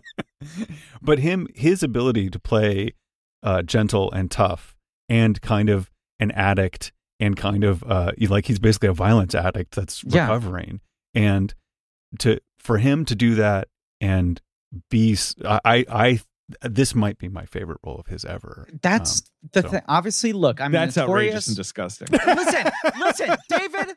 No, go ahead. Go ahead. I may be a notorious soft boy. Sure. And I don't want to fucking uh, become Eddie Redmayne here, but I do think there is a fragility in this performance that I don't know I've ever seen Crowe capture as well. And the way that is cut with his natural sort of brutish animalistic intensity is really fascinating. It's it's a I don't think he is ever called upon to pull up this same amount of energy. The same kind of energy rather.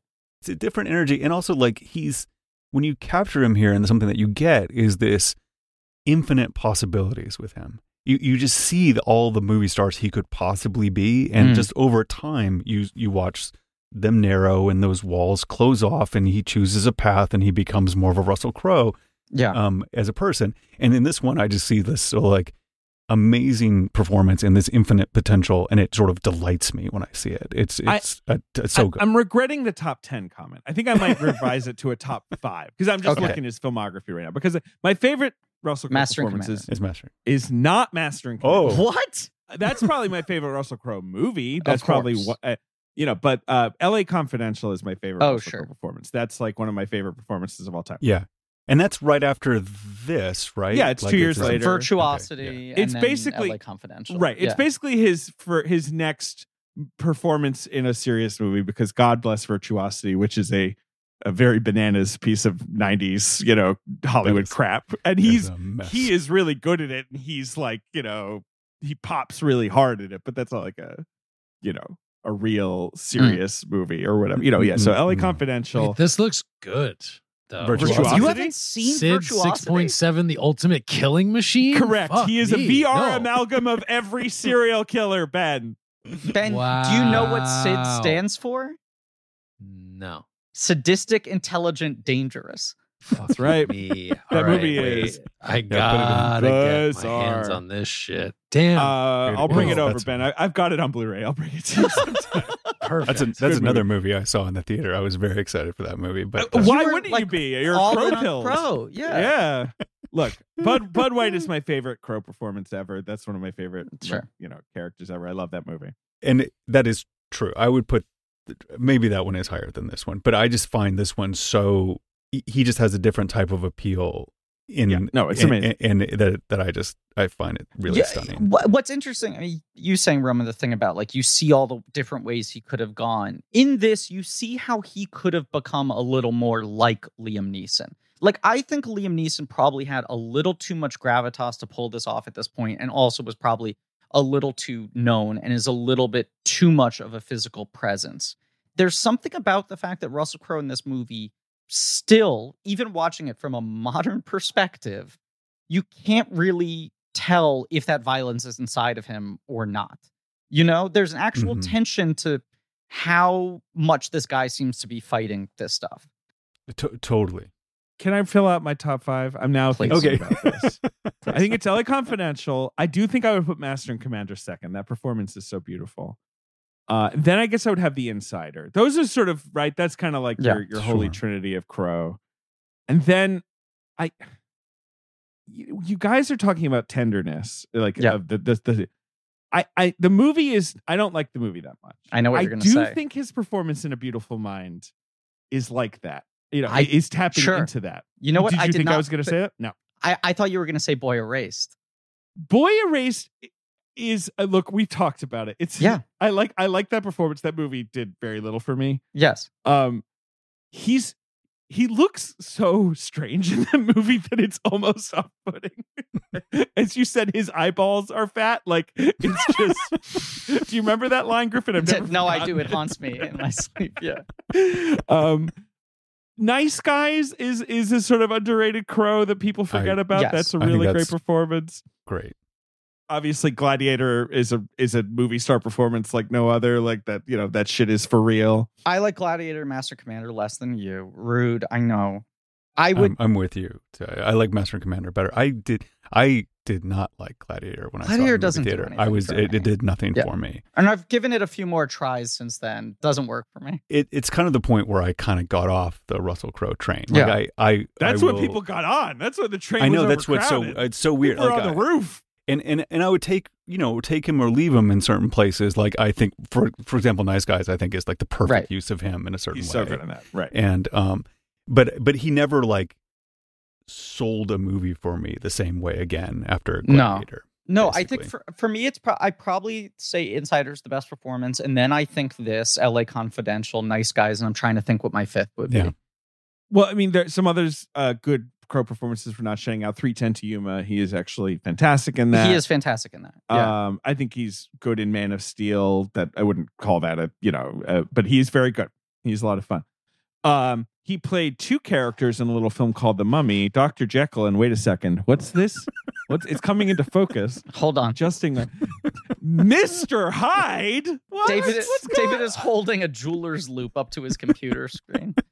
I love I love Russell Crowe, and then and then absolutely, you know, Romper Stomper is an incredible performance. If anyone Mhm. has not seen that film, Proof is a really good movie. That that Hugo Weaving is also in that film, and he's also really good. That that that's a gem that people should find. And and it's another movie where they made another another movie called Proof. Uh, some yeah, the time the, later, the- Yes. right, the math play movie, bad, bad movie, decent play. and uh, in the, the other movie was so small that nobody cared. you know, He's Um, also he. It was also an Australian movie called The Sum of Us, where he plays uh, a gay character that was sort of, you know, for 1994, like you know, a fairly adventurous role. Like you know, he's pretty good in that too. Mhm. Thinking of his pre Hollywood stuff. You guys don't like Gladiator? Gladiator's based on a painting. We got to cover Gladiator for that story alone. Yeah. It's just fucking Ridley Scott seeing a painting of a gladiator match and being like, "Gladiators, we got to do it. This is gonna be great."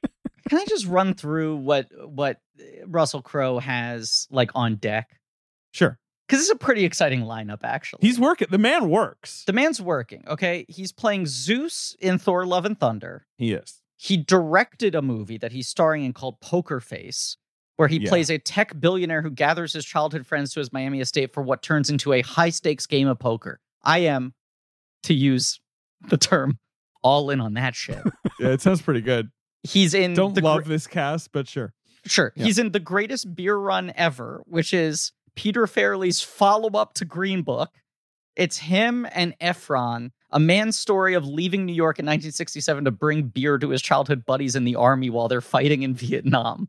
Then he's, I think uh, Bill Murray is in that movie. He too? is. Not, yeah, yeah, yeah. yes, he's eh, doing Kraven the Hunter, playing who knows what.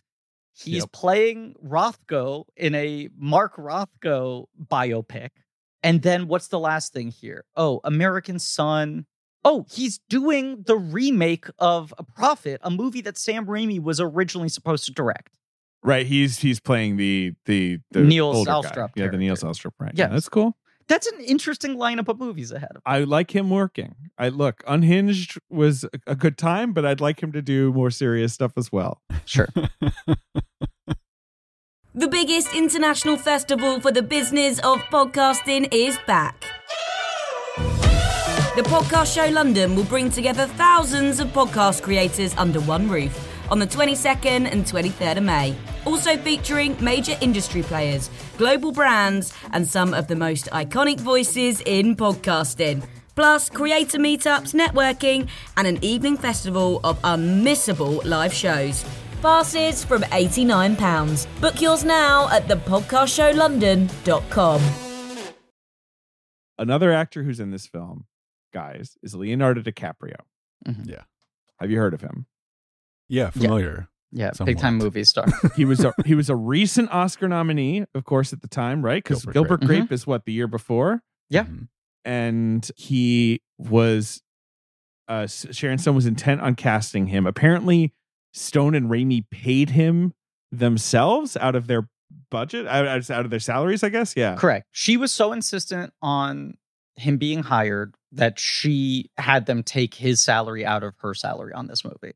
It's weird that they wouldn't want him. That's the only thing I don't understand. It's like he seems like a really hot name. Yeah. It it does feel like there might have been a perception thing because you also have this boy's life. It's like De Niro has said like this kid's good, right?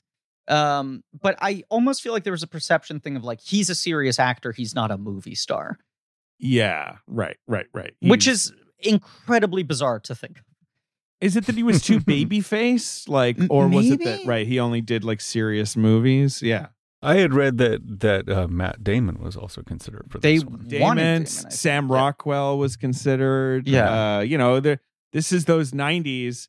Whenever like Damon or whoever is interviewed now, it's like you think about all those, all these A list movie stars, like who are like young Hollywood bucks, like trying to get a good role, right? Like, because when Damon gets Courage Under Fire, he's like, I got the role. Like, you know, that that's why he like lost 400 pounds and was like, I gotta, like, I gotta go all in on this. Right. But you could see Damon's face working in this movie. Although I love Leonardo, Yes. Leonardo DiCaprio in this, but like he he has a like a harder like you know like face, and you you could see him fitting in this milieu a little more than than one of the things that's both funny and odd about Leonardo DiCaprio is he just seems like a '90s teen heartthrob Well, in this he- role, which yes. is kind of what the role needs, you know. But it, but it's not. It doesn't fit the Western part of it. You- you- you He's know what I'm not dirty at all. He is doesn't a dirty speck at of dirt He's a, a true like golden boy.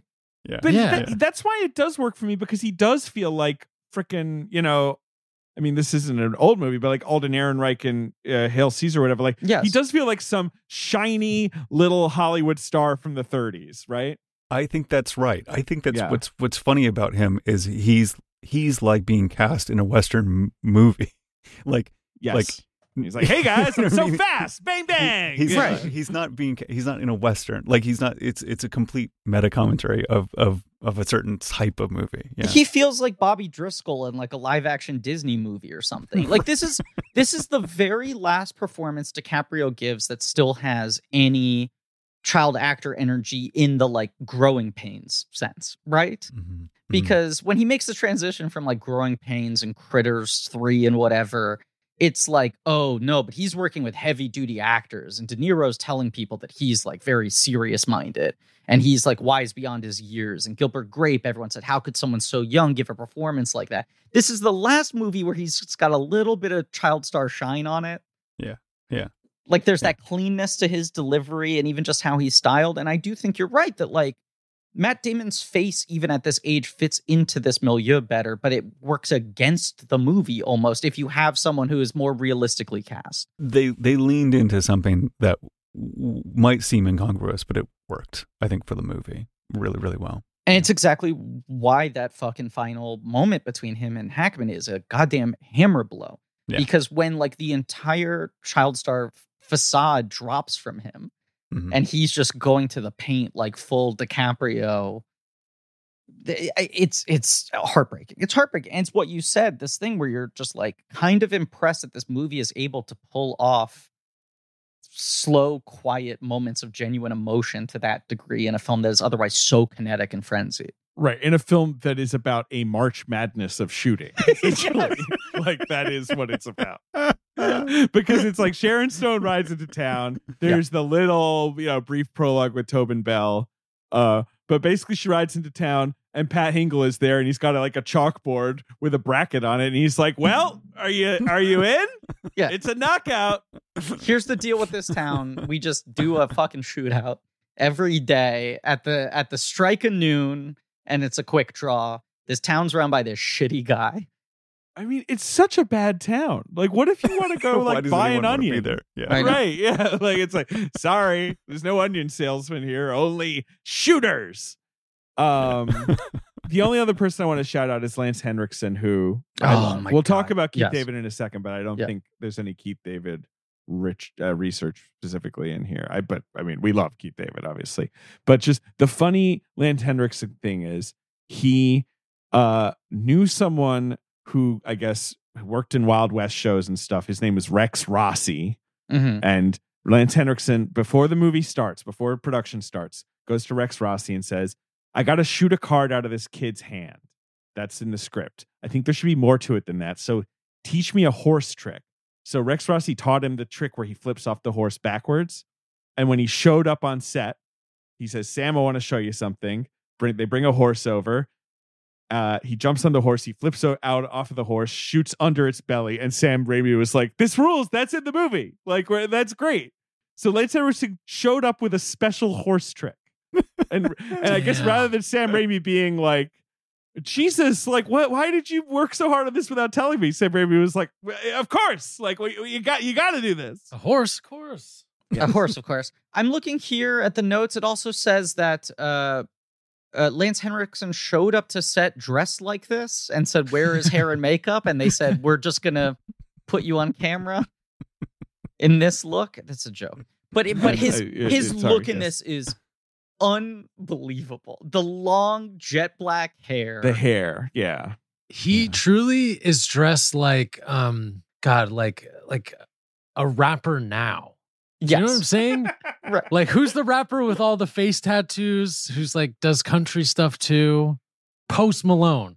Post like Malone. that's some shit Post Malone would fucking go out at the VMAs wearing. but he's got that sort of like the Renaissance Van Dyke facial hair. Oh yeah. And I mean, just he's he's leaning so hard into his gimmick. he has all the aces in his uh deck of cards for each Right. kill. You've got Keith David absolutely swagged out, looking incredible. The Yeah. best outfit. Sick ass pipe. Big pipe, big voice. Like he's got it all. He's like it's incredible. Yeah. I love the outfits in this. Like unironically love all But the that- No, outfits. they're that's- good. yeah. Such a course. like Henriksen and David are such specific castings of like not only are these actors who are very familiar faces to audiences at this time, even if they don't know them by name, they're gonna stick out, they're gonna remember them, and they also have incredibly distinctive voices. Because you Mhm. need to just introduce them in the first five minutes, put a pin in them, and make sure the audience doesn't forget when they come back and are relevant again. Totally. totally. You got Mark Boone Jr., who, of course, Griffin, you once said on his performance at Batman Begins, it looks like he sleeps under a pizza. Um, another Griffin line I've never forgotten. All of my most savage burns. Oh, no, it's just like he is he is the best. Anytime Mark Boone Jr. in a movie is in a movie, you're like, oh, I, I get it. This guy's a bit of a scumbag, isn't he? Like Right. he's just got the perfect face for it. He's scars. You got Tobin Bell, Jigsaw himself, Right. Mhm. Uh, Woody Woody Strode. This is his final movie, right? W- Woody Strode, right at the end of his career. You're right. Uh, Yeah, he died before this movie even came out. Yeah. Um, you got uh, what's it called? What's his name? Uh, Roberts Blossom, Oh, famous old man. yes. He was in Christine. We've discussed him in that. Obviously, Hey, he's he was in a couple of the Demmes. He's the old man in Home Alone. Yeah. And you got uh Keith Kevin Conway, who I've I've always liked as um what's it called as Dread, Yes. Judge uh, who gets his dick shot off. yeah. not not to And- not and- to uh, and can you I know, say, put too fine a point on it. Deserves it. Deserves it, in my opinion. Yeah, he's a bit of a jerk. Uh, I think he played. I think Kevin Conway. Yes, he played Kahless in Star Trek: The Next Generation. If anyone's a Star Trek fan out there, yeah, it's just it's just an incredible lineup of beautiful character actors. Great faces. Yeah. Yeah. Such a- good faces. Yeah. It's really really fun. Um, and there's been there's others I'm not remembering, and obviously like Bruce Campbell shows up for a second, and Gary Sinise obviously shows up in flashback, uh, which is kind of a coup, kind of a casting coup. Gary Sinise, like right off of Fair Forrest Gump, yeah. I, I remember that being notable at the time. Like you see his you see his face as a kind of daguerreotype, you know, before he shows up, and and um yeah, and he plays a good role, and he plays a like you can see the way that that he looks and mirrors Cort in a lot of ways, and uh, it, it's uh it's it's really something. And and I also think that that flashback scene of her initial trauma, which um is it has, takes a surprising turn, Mhm. um, where where he's like, and it and it, and it mimics or you know reflects the moment that Cort is brought in, and he's Right. like they The shoot at the, yeah. the chair and the and um and you know she's given the the gun to save her father and shoots him in the head instead is like a real moment. It really you feel it, uh, it to me at least. Yeah, no, I agree. I agree. You think it, it, it's a good job being uh genuinely visceral in all the cartooniness. Yeah, exactly. Th- there's the thing I've invoked too many times, but I always just think it's such a good like storytelling lesson for movies. But the Andrew Stanton Finding Nemo thing, where originally he had that movie structured where you would get blim- glimpses to the flashback of the Barracuda killing his wife and all the other babies Mhm. throughout the movie. And Oh, when they wow. screened it for people, they were like, I cannot stand this Albert Brooks character. He's driving me fucking insane. Why won't this fish calm the fuck down? And so they were like, as an experiment, what if we just take the scene and we run it in full at the very beginning of the movie and the movie Hmm. immediately worked? And it was just that thing of like, you think you're being clever by withholding information for later, but not only is it almost never worth it, it also you're depriving the audience of the information that will help them understand the character at the beginning. So when this Mhm. movie is doling out these little glimpses as the flashbacks with Gary Sinise, I'm not turned off, but I'm like, why aren't they just telling me the thing? But that final reveal is so good. I'm like, this is one of the examples of this being done right because you think you've put together all the pieces. I get it. Hackman killed her father. That's why Mhm. she hates him. Why are we like tiptoeing around this? And the final hammer blow they're like holding back on is it's the mirror of the scene you've already seen. And you remember that moment, but it just felt like cool Western shit in that moment. Yeah. And now everything in the movie has like added weight. It- I think it's one of the few times where that device actually benefits the film at large. Yeah. But you're right about the tension up to that point because the sort of vague flashbacks don't do anything for you.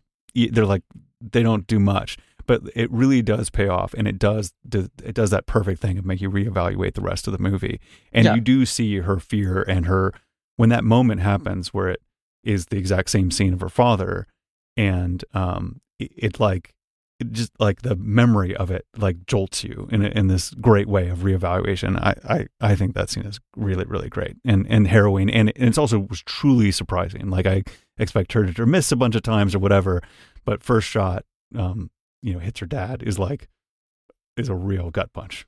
It's like a it's it's just perfect backstory. That's all you need. Yeah. You know, Yeah. it's like everything you need to know about this character is in that one moment defining her.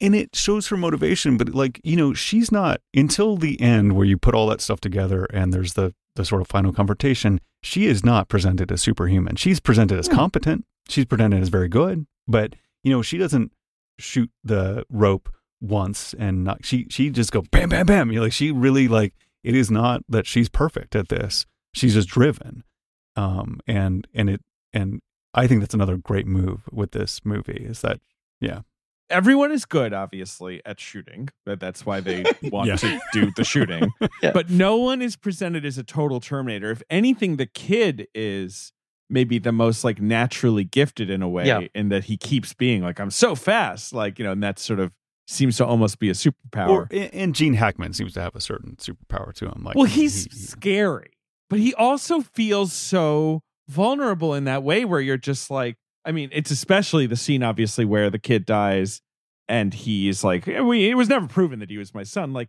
he's so, like, sort of pathetic in that scene and, like, clearly just uh, unable to admit his humanity or what, You know what I mean? Yeah. Like, that you kind of are just like, oh, God, someone take this guy down. Like, it, it's so perfect. Yeah, off of that, David, I'll just say too, like there's the time when he, after a fight, when he wins, obviously, he pauses to wait for everyone to clap for him. Yeah, exactly. It You're made like, me think of Mr. Burns. It, when Mr. Yeah. Burns competes in the uh, film, you know what I mean, festival. Yeah. Yes. And Yes, of it, course. like it just had that vibe. Like he is really just pathetic, truly. Yeah, it that that is a really good moment. Him hold up his hands and please clap for me. it's, it's so good. Like, and he's So expecting it. He's like, I am, you know, the hero of this movie, right? Yep. Yep. the moment with the kid is so fucking good and you've set up this uneasy thing of like DiCaprio's told you I think he's my father, right? You've seen them have a number of exchanges and you can't tell whether Hackman is completely oblivious, knows but is trying not to acknowledge it or doesn't believe it's true, right? Right. And then you know, he's sort of saying like enough's enough, kid.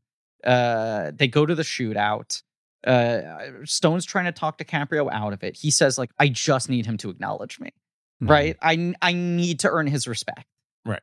It's oh man, it's sad. it's It so is. sad It's It- really it's tragic. uh, what do you want out of this it's like i just need him to fucking respect me and Right. then the the moment the way he sets that up and cuts it so that it's like draw draw hackman responding to the bullet on the neck you almost think DiCaprio's won. And then when you cut back to DiCaprio's face, you see his like shock that he landed a bullet, that immediately turns into the physical like uh, He plays it really well. he plays it really fucking the well. And then, collapse. yeah, yeah, and then yeah. he just collapses. Right. He's like full on like embarrassing child crying, so terrified. I don't want to die. Right. And Hackman stands over him and he fucking reaches out. That's Hackman what plays that moment. Ugh. Yes. He just fucking reaches out and Hackman. As you said, once DiCaprio dies, he goes through all the motions of, well, they never proved he was actually my kid. Right. I tried to get him out. I told him he didn't have to do this, this and that. Like Hackman's making every single excuse. When he looks at DiCaprio, he is inscrutable. You cannot read his face. And DiCaprio just wants anything out of him. Yeah, gives him nothing. Yeah. it's really good. And and again, th- like Roman's saying, like it would be easy for these more emotional moments to fall really flat because the movie's so heightened. Like it's it's a tricky task, like getting that stuff to work when you also have like someone shooting a perfect hole in Keith David's head and Well, the wind okay. blowing through it. So that's the other unbelievable Hackman scene for me. Yeah, Of just That- that, that's a in- really good scene. Yeah, yeah, yeah. You've you've kept Keith David on the shelf for a while, right? You're like, mm, why He's was Keith. David introduced if you're not going to really use him for, for like 40 minutes or whatever? He's around, yeah, but like such a distinctive dude. Then he has that little meeting where he susses the guy out, and he's like, "Okay, they paid you to bring me in," and then that fucking just brutal, like the rules have changed. This is now to the death. Right. I'm knocking this guy down. I'm blowing a hole in the back of his head, and I'm telling all of you how quickly it turns into the like, oh, so you complained to me about not having enough money, but you Right. paid some Mhm. fucking guy to kill me? It's great. His menace, like turning that moment around, is like Yeah. just adding to his like overall power. Is like it's it's it's great. It's like I think this movie is so perfectly structured. It like and, and it mimics, it really mimics a video game more than probably anything. And you, where you just get progressively each each uh, sort of setup of the gunfight is is like, yep, that has to be the way it is. It can't be another way around. It, you know, like it has to be uh, Cort and the lady at the last you know last one. It has to be that. Mhm. It, it's just like it's perfectly structured, and the kid and Herod at the very end, like all of it is like set up really, really uh, perfectly as a as a plot mechanism. And you have four perfect character arcs. Like, Yeah, totally, and it hits it. Uh, and, and amongst this like really, really, really silly premise, you know, like it, It is undeniably ridiculous premise. It's no no one could possibly defend it. It's true. I think there is w- w- like truly one scene in this movie that feels a little bit wonky to me. What's I- that? I think it's the only scene in this movie that feels just a little bit miscalibrated, which is the the Sharon Stone Robert Blossom confrontation in the graveyard graveyard. in the, rain. It just feels overcranked. Like uh, uh, Yeah. her and Blossom are both sort of overacting. The scene is overwritten. It feels too expository. Like the movie It's, al- has it's also coming kind of late, so the movie has to slow down to do it, and it's sort of like, eh, we kind of already figured this out. You know what I mean? Right, Like it yeah. feels like you're kind of the movie's catching up in a way that you don't need it to. Yeah, The rain is good though. the rain is good. good. I Looks agree. good. It's Yeah. slick. yeah, it's not ruinous, but if like if you're making fun of Sharon Stone in this, It's this is the, scene you make. it's fun the of. scene to pull out. It's the one Yeah. scene that maybe plays to her weaknesses. And I also think the rest of the movie is just kind of like so clean and lean and economic and diamond cut that this one scene ends up feeling a lot sloppier by comparison. Yeah, I, I I agree with that. I'm totally able to get over it though when I'm watching it. Whoa, me too. Yeah. it's it's it's just such an easy watch. Yeah, go ahead, Ben. I want to shout out Spotted Horse. that character fucking rules. I love that Yeah. his whole thing is he's like, I'm just not afraid of this. You know, Yeah. because like I, I don't think we really discussed him. Like his whole trait though of like, and he runs through all the bullets he's taken, and he just seems so fucking badass. He cannot be killed by a bullet. He says. Yeah, I, I really, I was very sad to lose that character. oh, that scene is also really intense and clever. Yeah. The whole thing with Cort, uh, like uh, by you know, like being like, get me another bullet, get me another bullet. Right. You know, like with the the blind kid. God, this movie is. I. I do wonder, right, in 1995, if people were just like, too much, too many bits. Like, Yeah. there's a blind kid, like, rifling through the bullets. Like, you know, like, is no one in this normal? Is that, was that the complaint? because I was just thinking of that scene and I'm like, right, it's not only is it everything I'm describing, but the blind kid is then working through the bullets to find a 35 millimeter or whatever. Yeah. No, maybe everything. eh, Raimi was too fast, too early, and culture has caught up to him, right? In how we can process information and all of this, especially when so much of it's visual. But I do think it's a thing I love about his movies where it's just like every single thing can be something. There's no like yeah. unimportant detail, moment, character, performance, shot. I, I think this was a victim of its time. This is a movie, and he's a director of unfettered enthusiasm. And this was Yeah, a yes. moment in cinema where enthusiasm was not rewarded. It was really a cynical time. And, uh, but I think if you pulled it out today, people would just like, you know, this showed up on, you know, HBO Max today.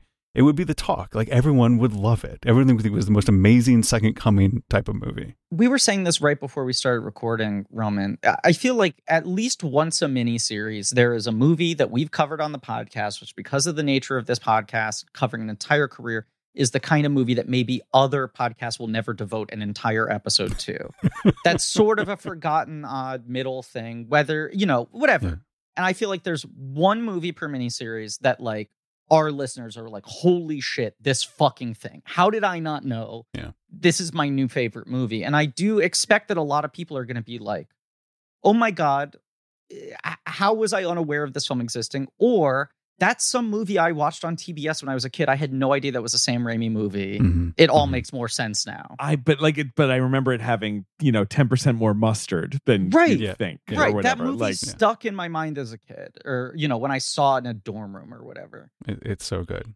it is funny to think of it in Sam Raimi's career as well, where like we are all basically just like, I love it. More Dutch angles, more Yeah. smash zooms. Like, great, great, great. But Sam Raimi's reaction to making this movie was, I need to relax. I need Right. to retreat into a hold. He comes back in 1998 with a simple plan, which is his most toned down, you know, uh, you know, sort of visual trickery free movie ever Mhm. but then the for the love of the game and the gift are similarly much more muted right like it takes him quite a while before spider-man sort of encourages all of his his looney tune stuff again like he really goes into hibernation yeah and let's acknowledge the other shift is i mean it's what we've been like you know setting this up the entire miniseries but it is so bizarre that he gets spider-man at that moment because they're almost calling him off the bench to do the thing he had sort of walked away from doing. Right. Like Mhm. he had worked so hard to not be seen as that guy and they were like hey the entire industry's changed. We need that guy.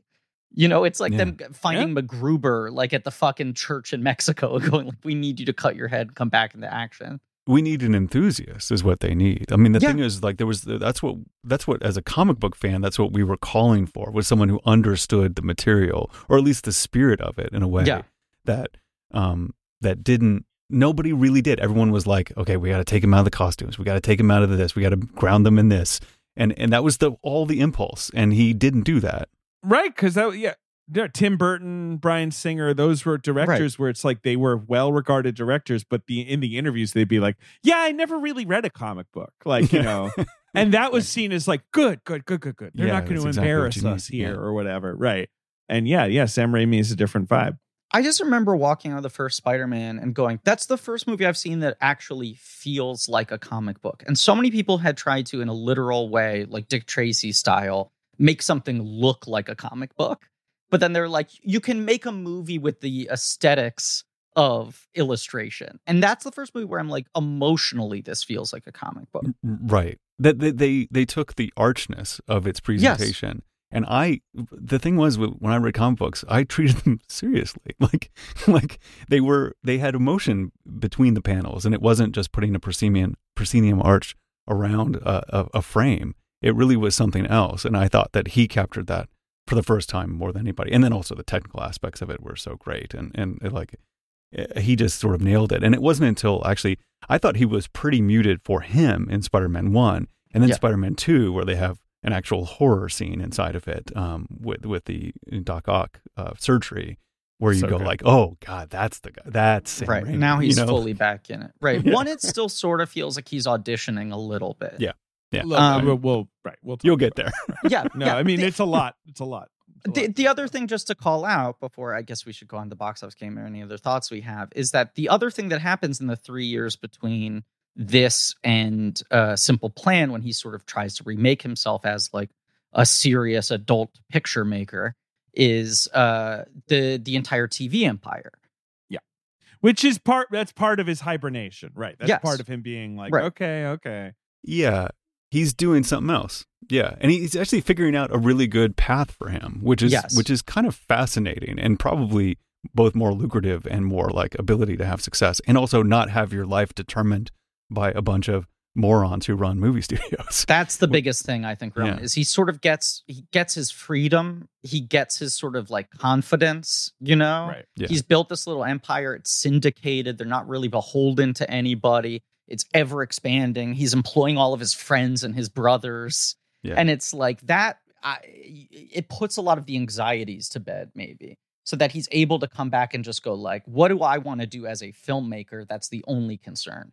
Yeah, it makes total sense to me that that it, it would take something like Spider-Man to be like, okay, well, that's a thing with enough resources and enough, you know, like whatever to to pull me off of this other thing in which I control everything and I don't have to listen to any of you idiots, you know, and um, and that's a good position to be in in your career to be able to say no to everything, which he probably did. He, you know, like he probably said no to a ton of things that we would have loved him to do, but it just wasn't right. And more, more power to him. We'll do uh, at some point in some episode, but there he's one of those guys where there is an entire Wikipedia entry just on unmade Sam Raimi projects. It's not a subsection of his wiki page; it is its own page. I, I'll say a non-merchandise spotlight.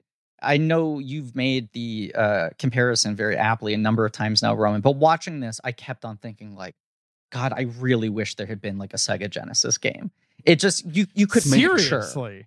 the shootout game with all Yeah. of these guys who would translate so perfectly into that uh, sort of pixelated art style. Someone make that now. Make a Yeah. you know a web browser shooting game, sixteen bit. I Right. want to see you know frickin' uh, Keith David and Lance Henriksen's faces all pixelated. Like, I give me that, please. With Gene Hackman as the final boss, obviously, right? yeah, yes. right. It just it feels like a layup. It's perfect. So yeah, yeah. What what what are some moments we have? Obviously, this movie is sort of all moments. I do love Pat Hingle. Shout out Pat Hingle. Uh, very well cast here Commissioner as the Gordon. bartender. Commissioner Gordon himself with a little bowler hat. We've joked Right. about this That's before, but it is so funny that like casting Commissioner Gordon now is like casting a Yago or something. And it's like, who is worthy of picking up the badge? And at that point, they were like, I don't know, who's some guy who looks like a cop? Like, Pat Hingle Yeah, right. never fit Commissioner Gordon as a No. type. I mean, God love him. I mean, I, I love him both in all movies and as Commissioner Gordon. But it is Yeah. funny that every other Commissioner Gordon, well, I mean, the, the ones post uh, Gary Oldman, right? Yeah. yeah. It's like a soft-spoken, intelligent, cerebral, Right. kind of you know war weary cop. Pat Hingle's just like basically got a pocket watch. He's like, Batman, are you here yet? Mister Freeze is tearing up the museum. Like you know, he's just. Anyway, It also I mean, it feels like every scene right before he goes on camera, he goes like, "What's my guy's name again? uh, yeah, exactly. Commissioner what?" Um. So, uh, Pat Hingle. Anything else? Yeah. I, the, the ending, I think. I mean, they.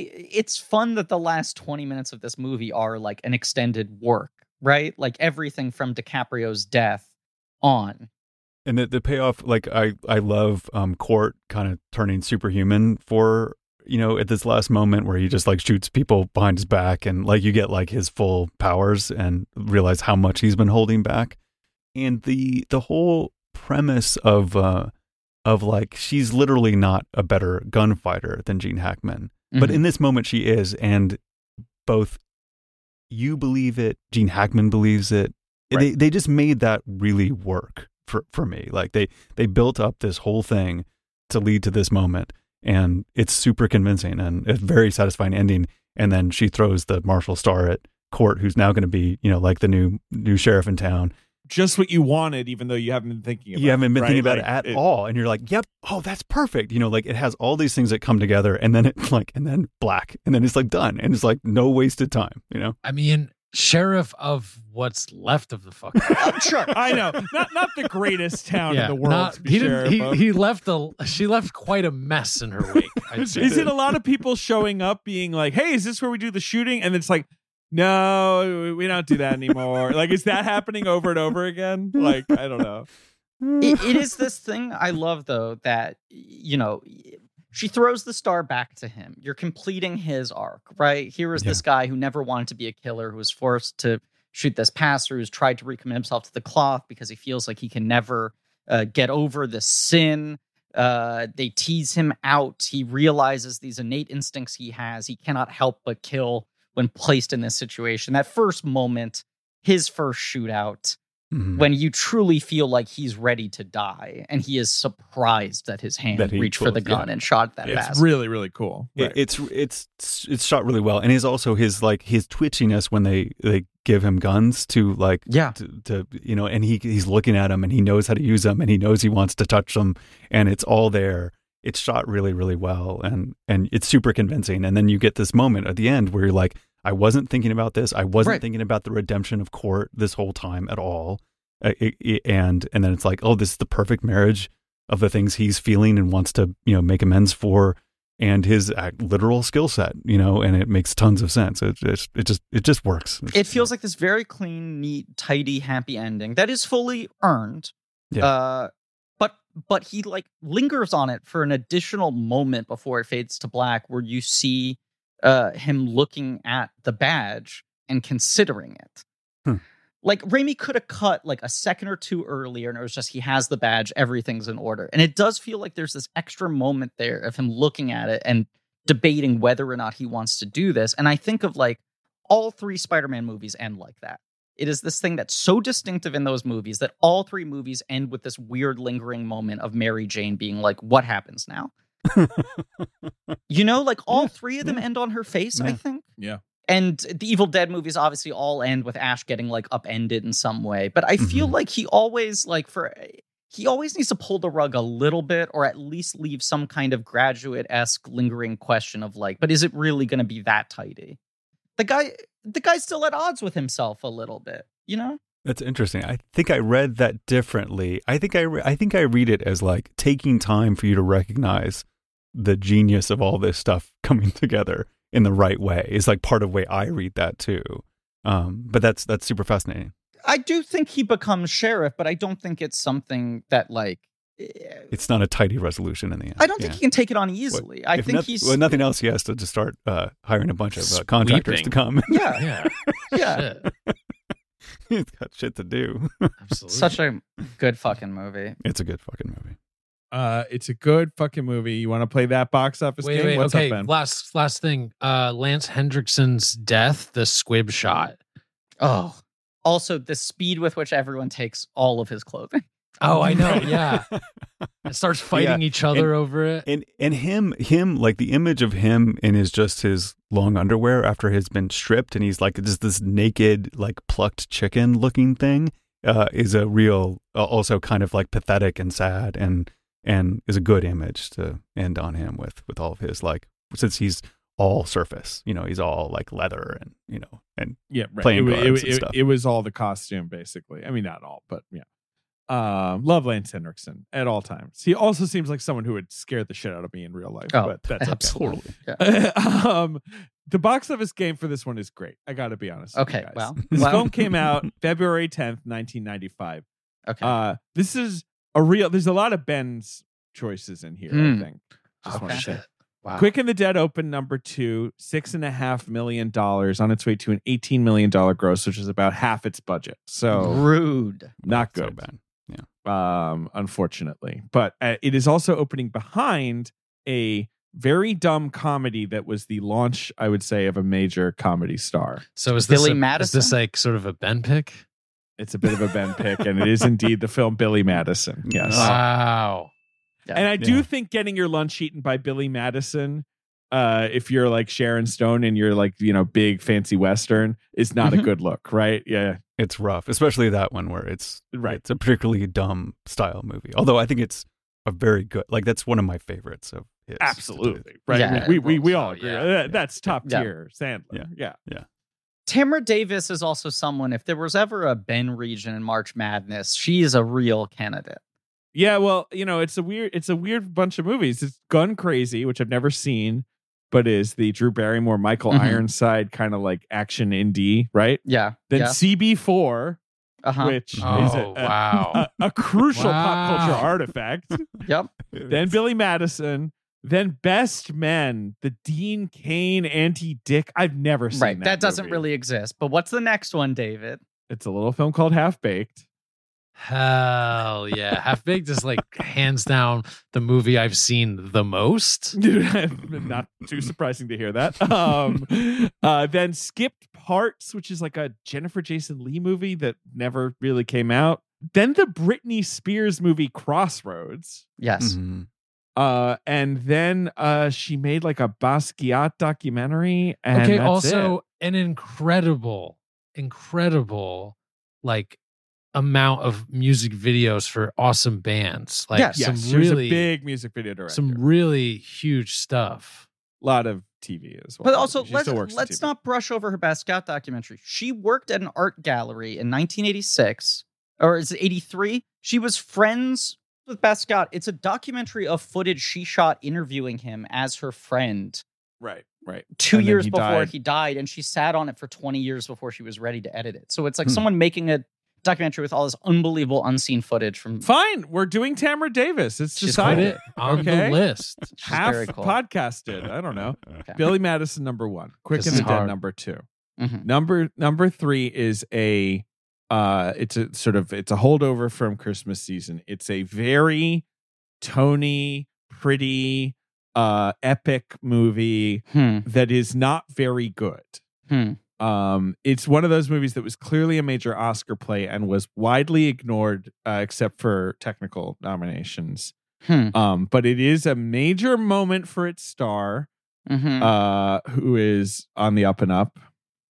It's it's one of those movies that is basically forgotten, except as sort of a title, and its its score is kind of famous. huh. It's a period film. It is. It's it's an it's a western as well. It's another western actually. We forgot to mention this one. Uh, so Huh. fr- frontier movie, big. It's it's long. It's dramatic. There's crying. People die. You know. D- did you have a guess until he said Western Roman? It looked like you had a notion. No, I, I, nothing is ringing a bell with me, and this Huh. is like a, this is a hallmark of me listening to the show and listening to the box office game. So, so, uh, yeah, I don't, I have no idea. The score is sending me because I feel like I I keep track of like those It's- sort of it's a weirdly famous one. overused In the- scores right, overused in trailers. th- a lot, that people yes. even forget what movie they're Mm. originally from. exactly. Um, And, and you say it is would right. be, it'd be holiday time of '94. It was released Christmas '94. Uh, it was a hit. It made a lot of money. Uh, it made not maybe not is enough that it made 66 million dollars 160 worldwide you know it was a pretty pretty solid hit for what i think is an r-rated uh you know uh super long it's not it's like you know two hours 20 minutes or whatever yeah What about the director? he's a director who has made a lot of epic films Okay, he's a fairly major director but i would say he is um uh not the best it's not a director in the world. Zwick, is it? it is a zwick It is a Zwick. So what's the Zwick after Glory? It's after Glory. Uh, he also did a movie called Leaving Normal in between this and Glory with uh, Uh-huh. Christine Lahti and Meg Tilly. I think one of uh, yeah his better movies. Of course, he does Courage Under Fire right after this movie. I already Right. mentioned that this this episode. So, is this the Last Samurai? It's not the Last Samurai. That's in the Okay. two thousands. Okay, that's why I'm really far off, but that's the only thing I can think of. That's the first time I remember his name. That is his wick, of course. He also made Blood Diamond. He made uh, The Siege. He made Love and Other Drugs, somewhat bizarrely. It's not. It's not Legends of the Fall, is It's it? Legends Oh, of the yeah. Fall.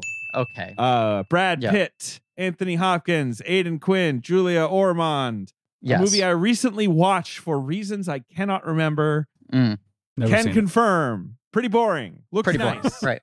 Right. Uh, and it's kind of like a Pitt performance because this is post, you know, Pitt emerging as like Himbo King, Johnny Mhm. Suede, Thelma and Louise, Cool World, right? Like it's post that.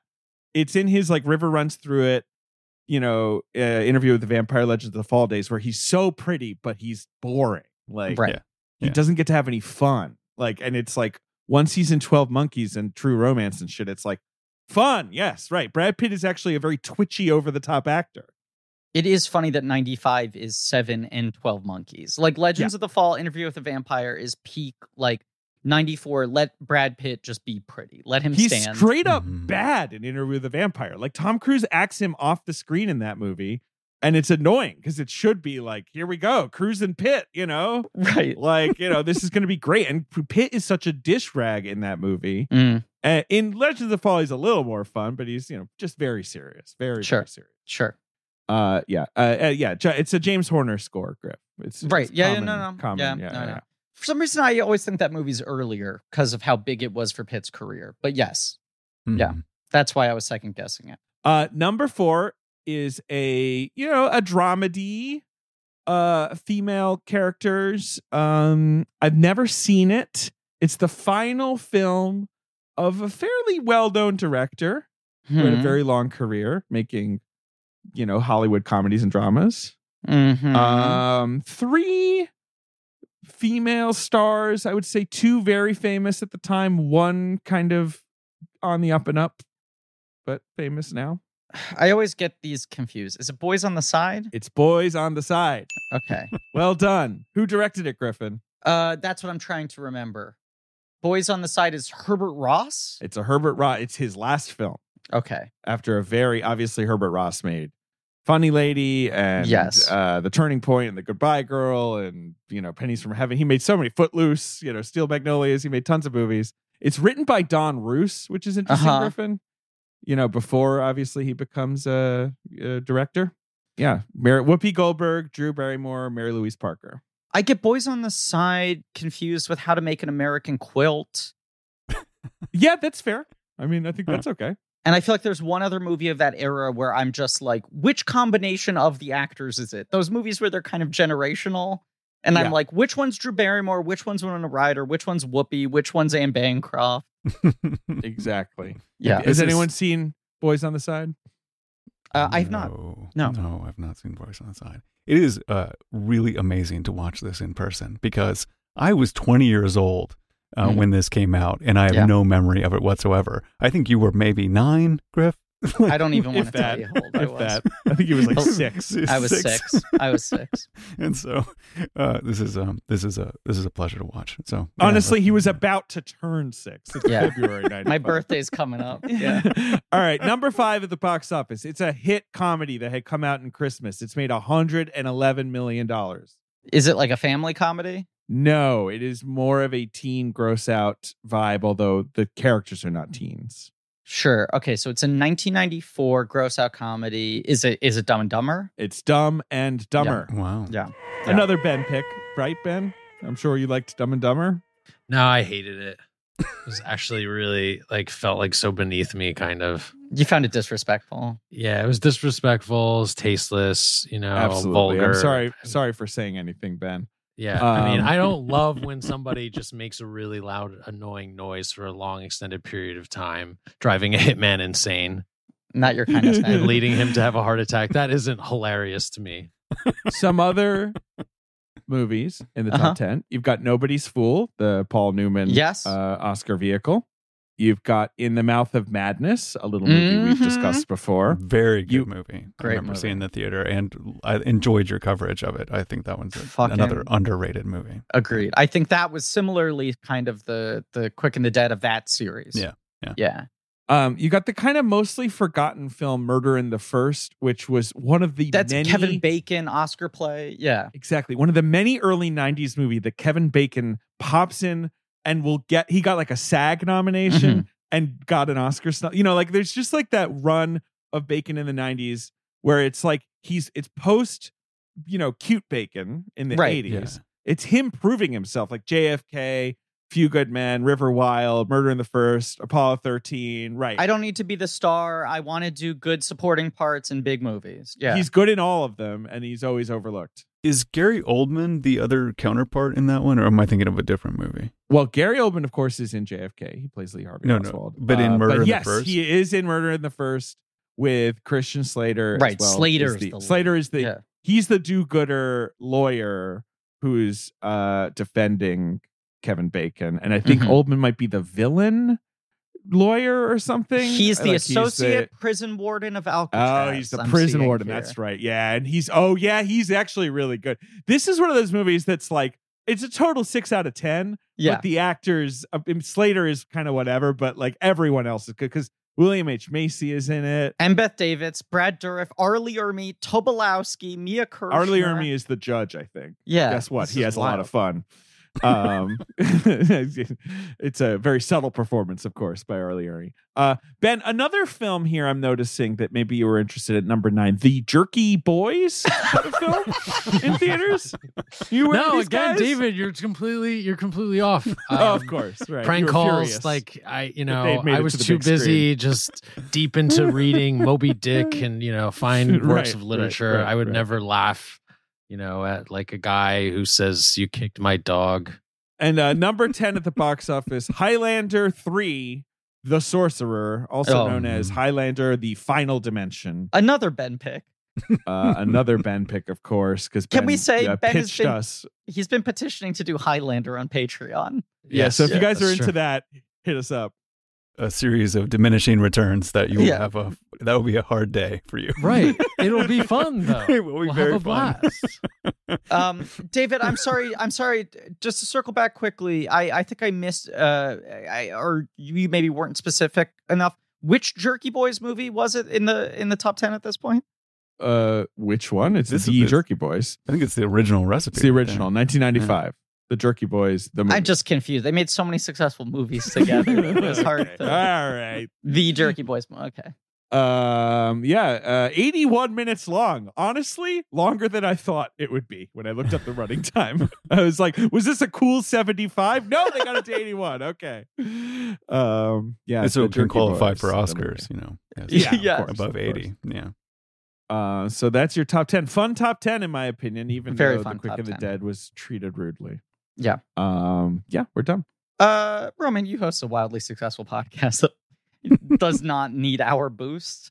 99% invisible, but it's a phenomenal show. Thank you so much. I, I, it's a real honor to be here. Like I listened, I've listened to nearly every episode of this show. I'm a Patreon subscriber.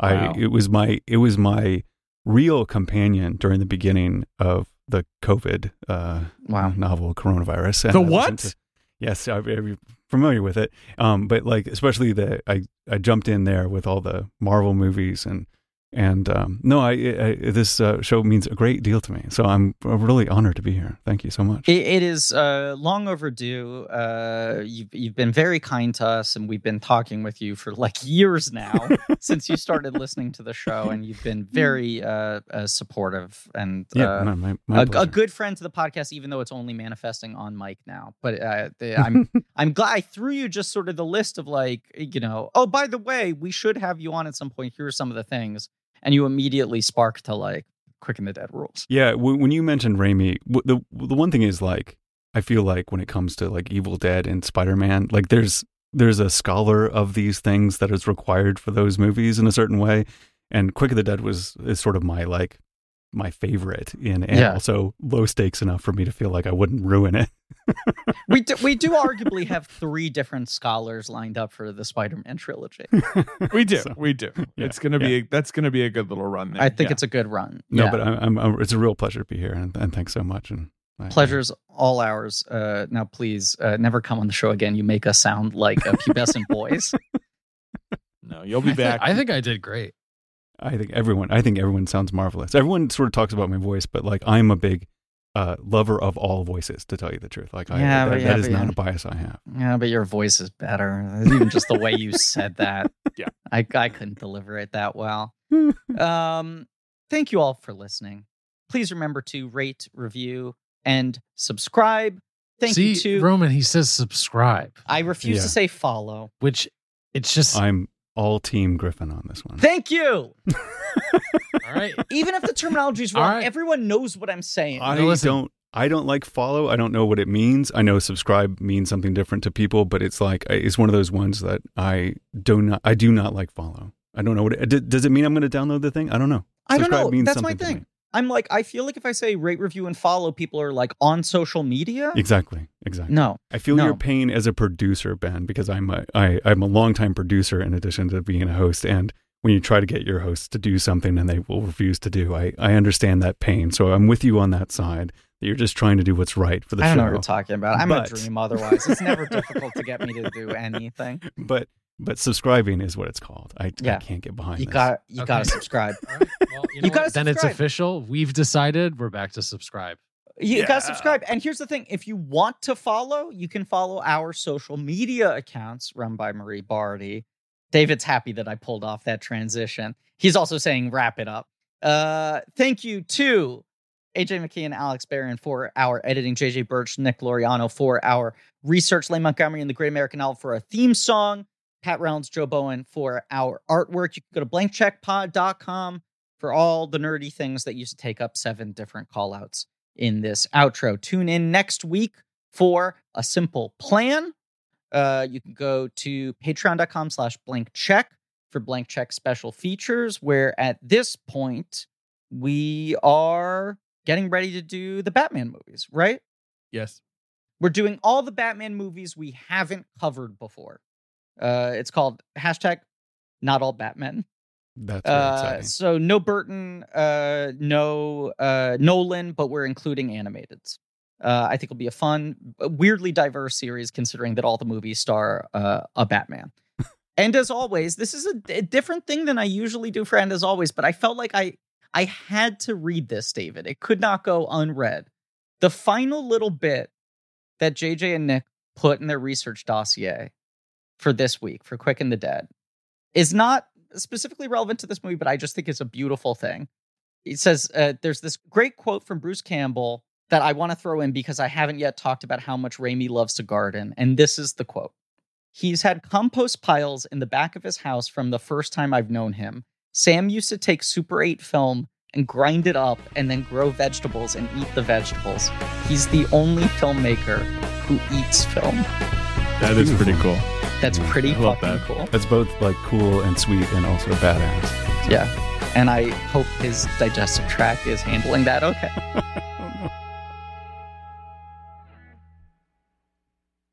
The biggest international festival for the business of podcasting is back. The Podcast Show London will bring together thousands of podcast creators under one roof on the 22nd and 23rd of May. Also featuring major industry players, global brands, and some of the most iconic voices in podcasting. Plus, creator meetups, networking, and an evening festival of unmissable live shows. Passes from £89. Book yours now at thepodcastshowlondon.com.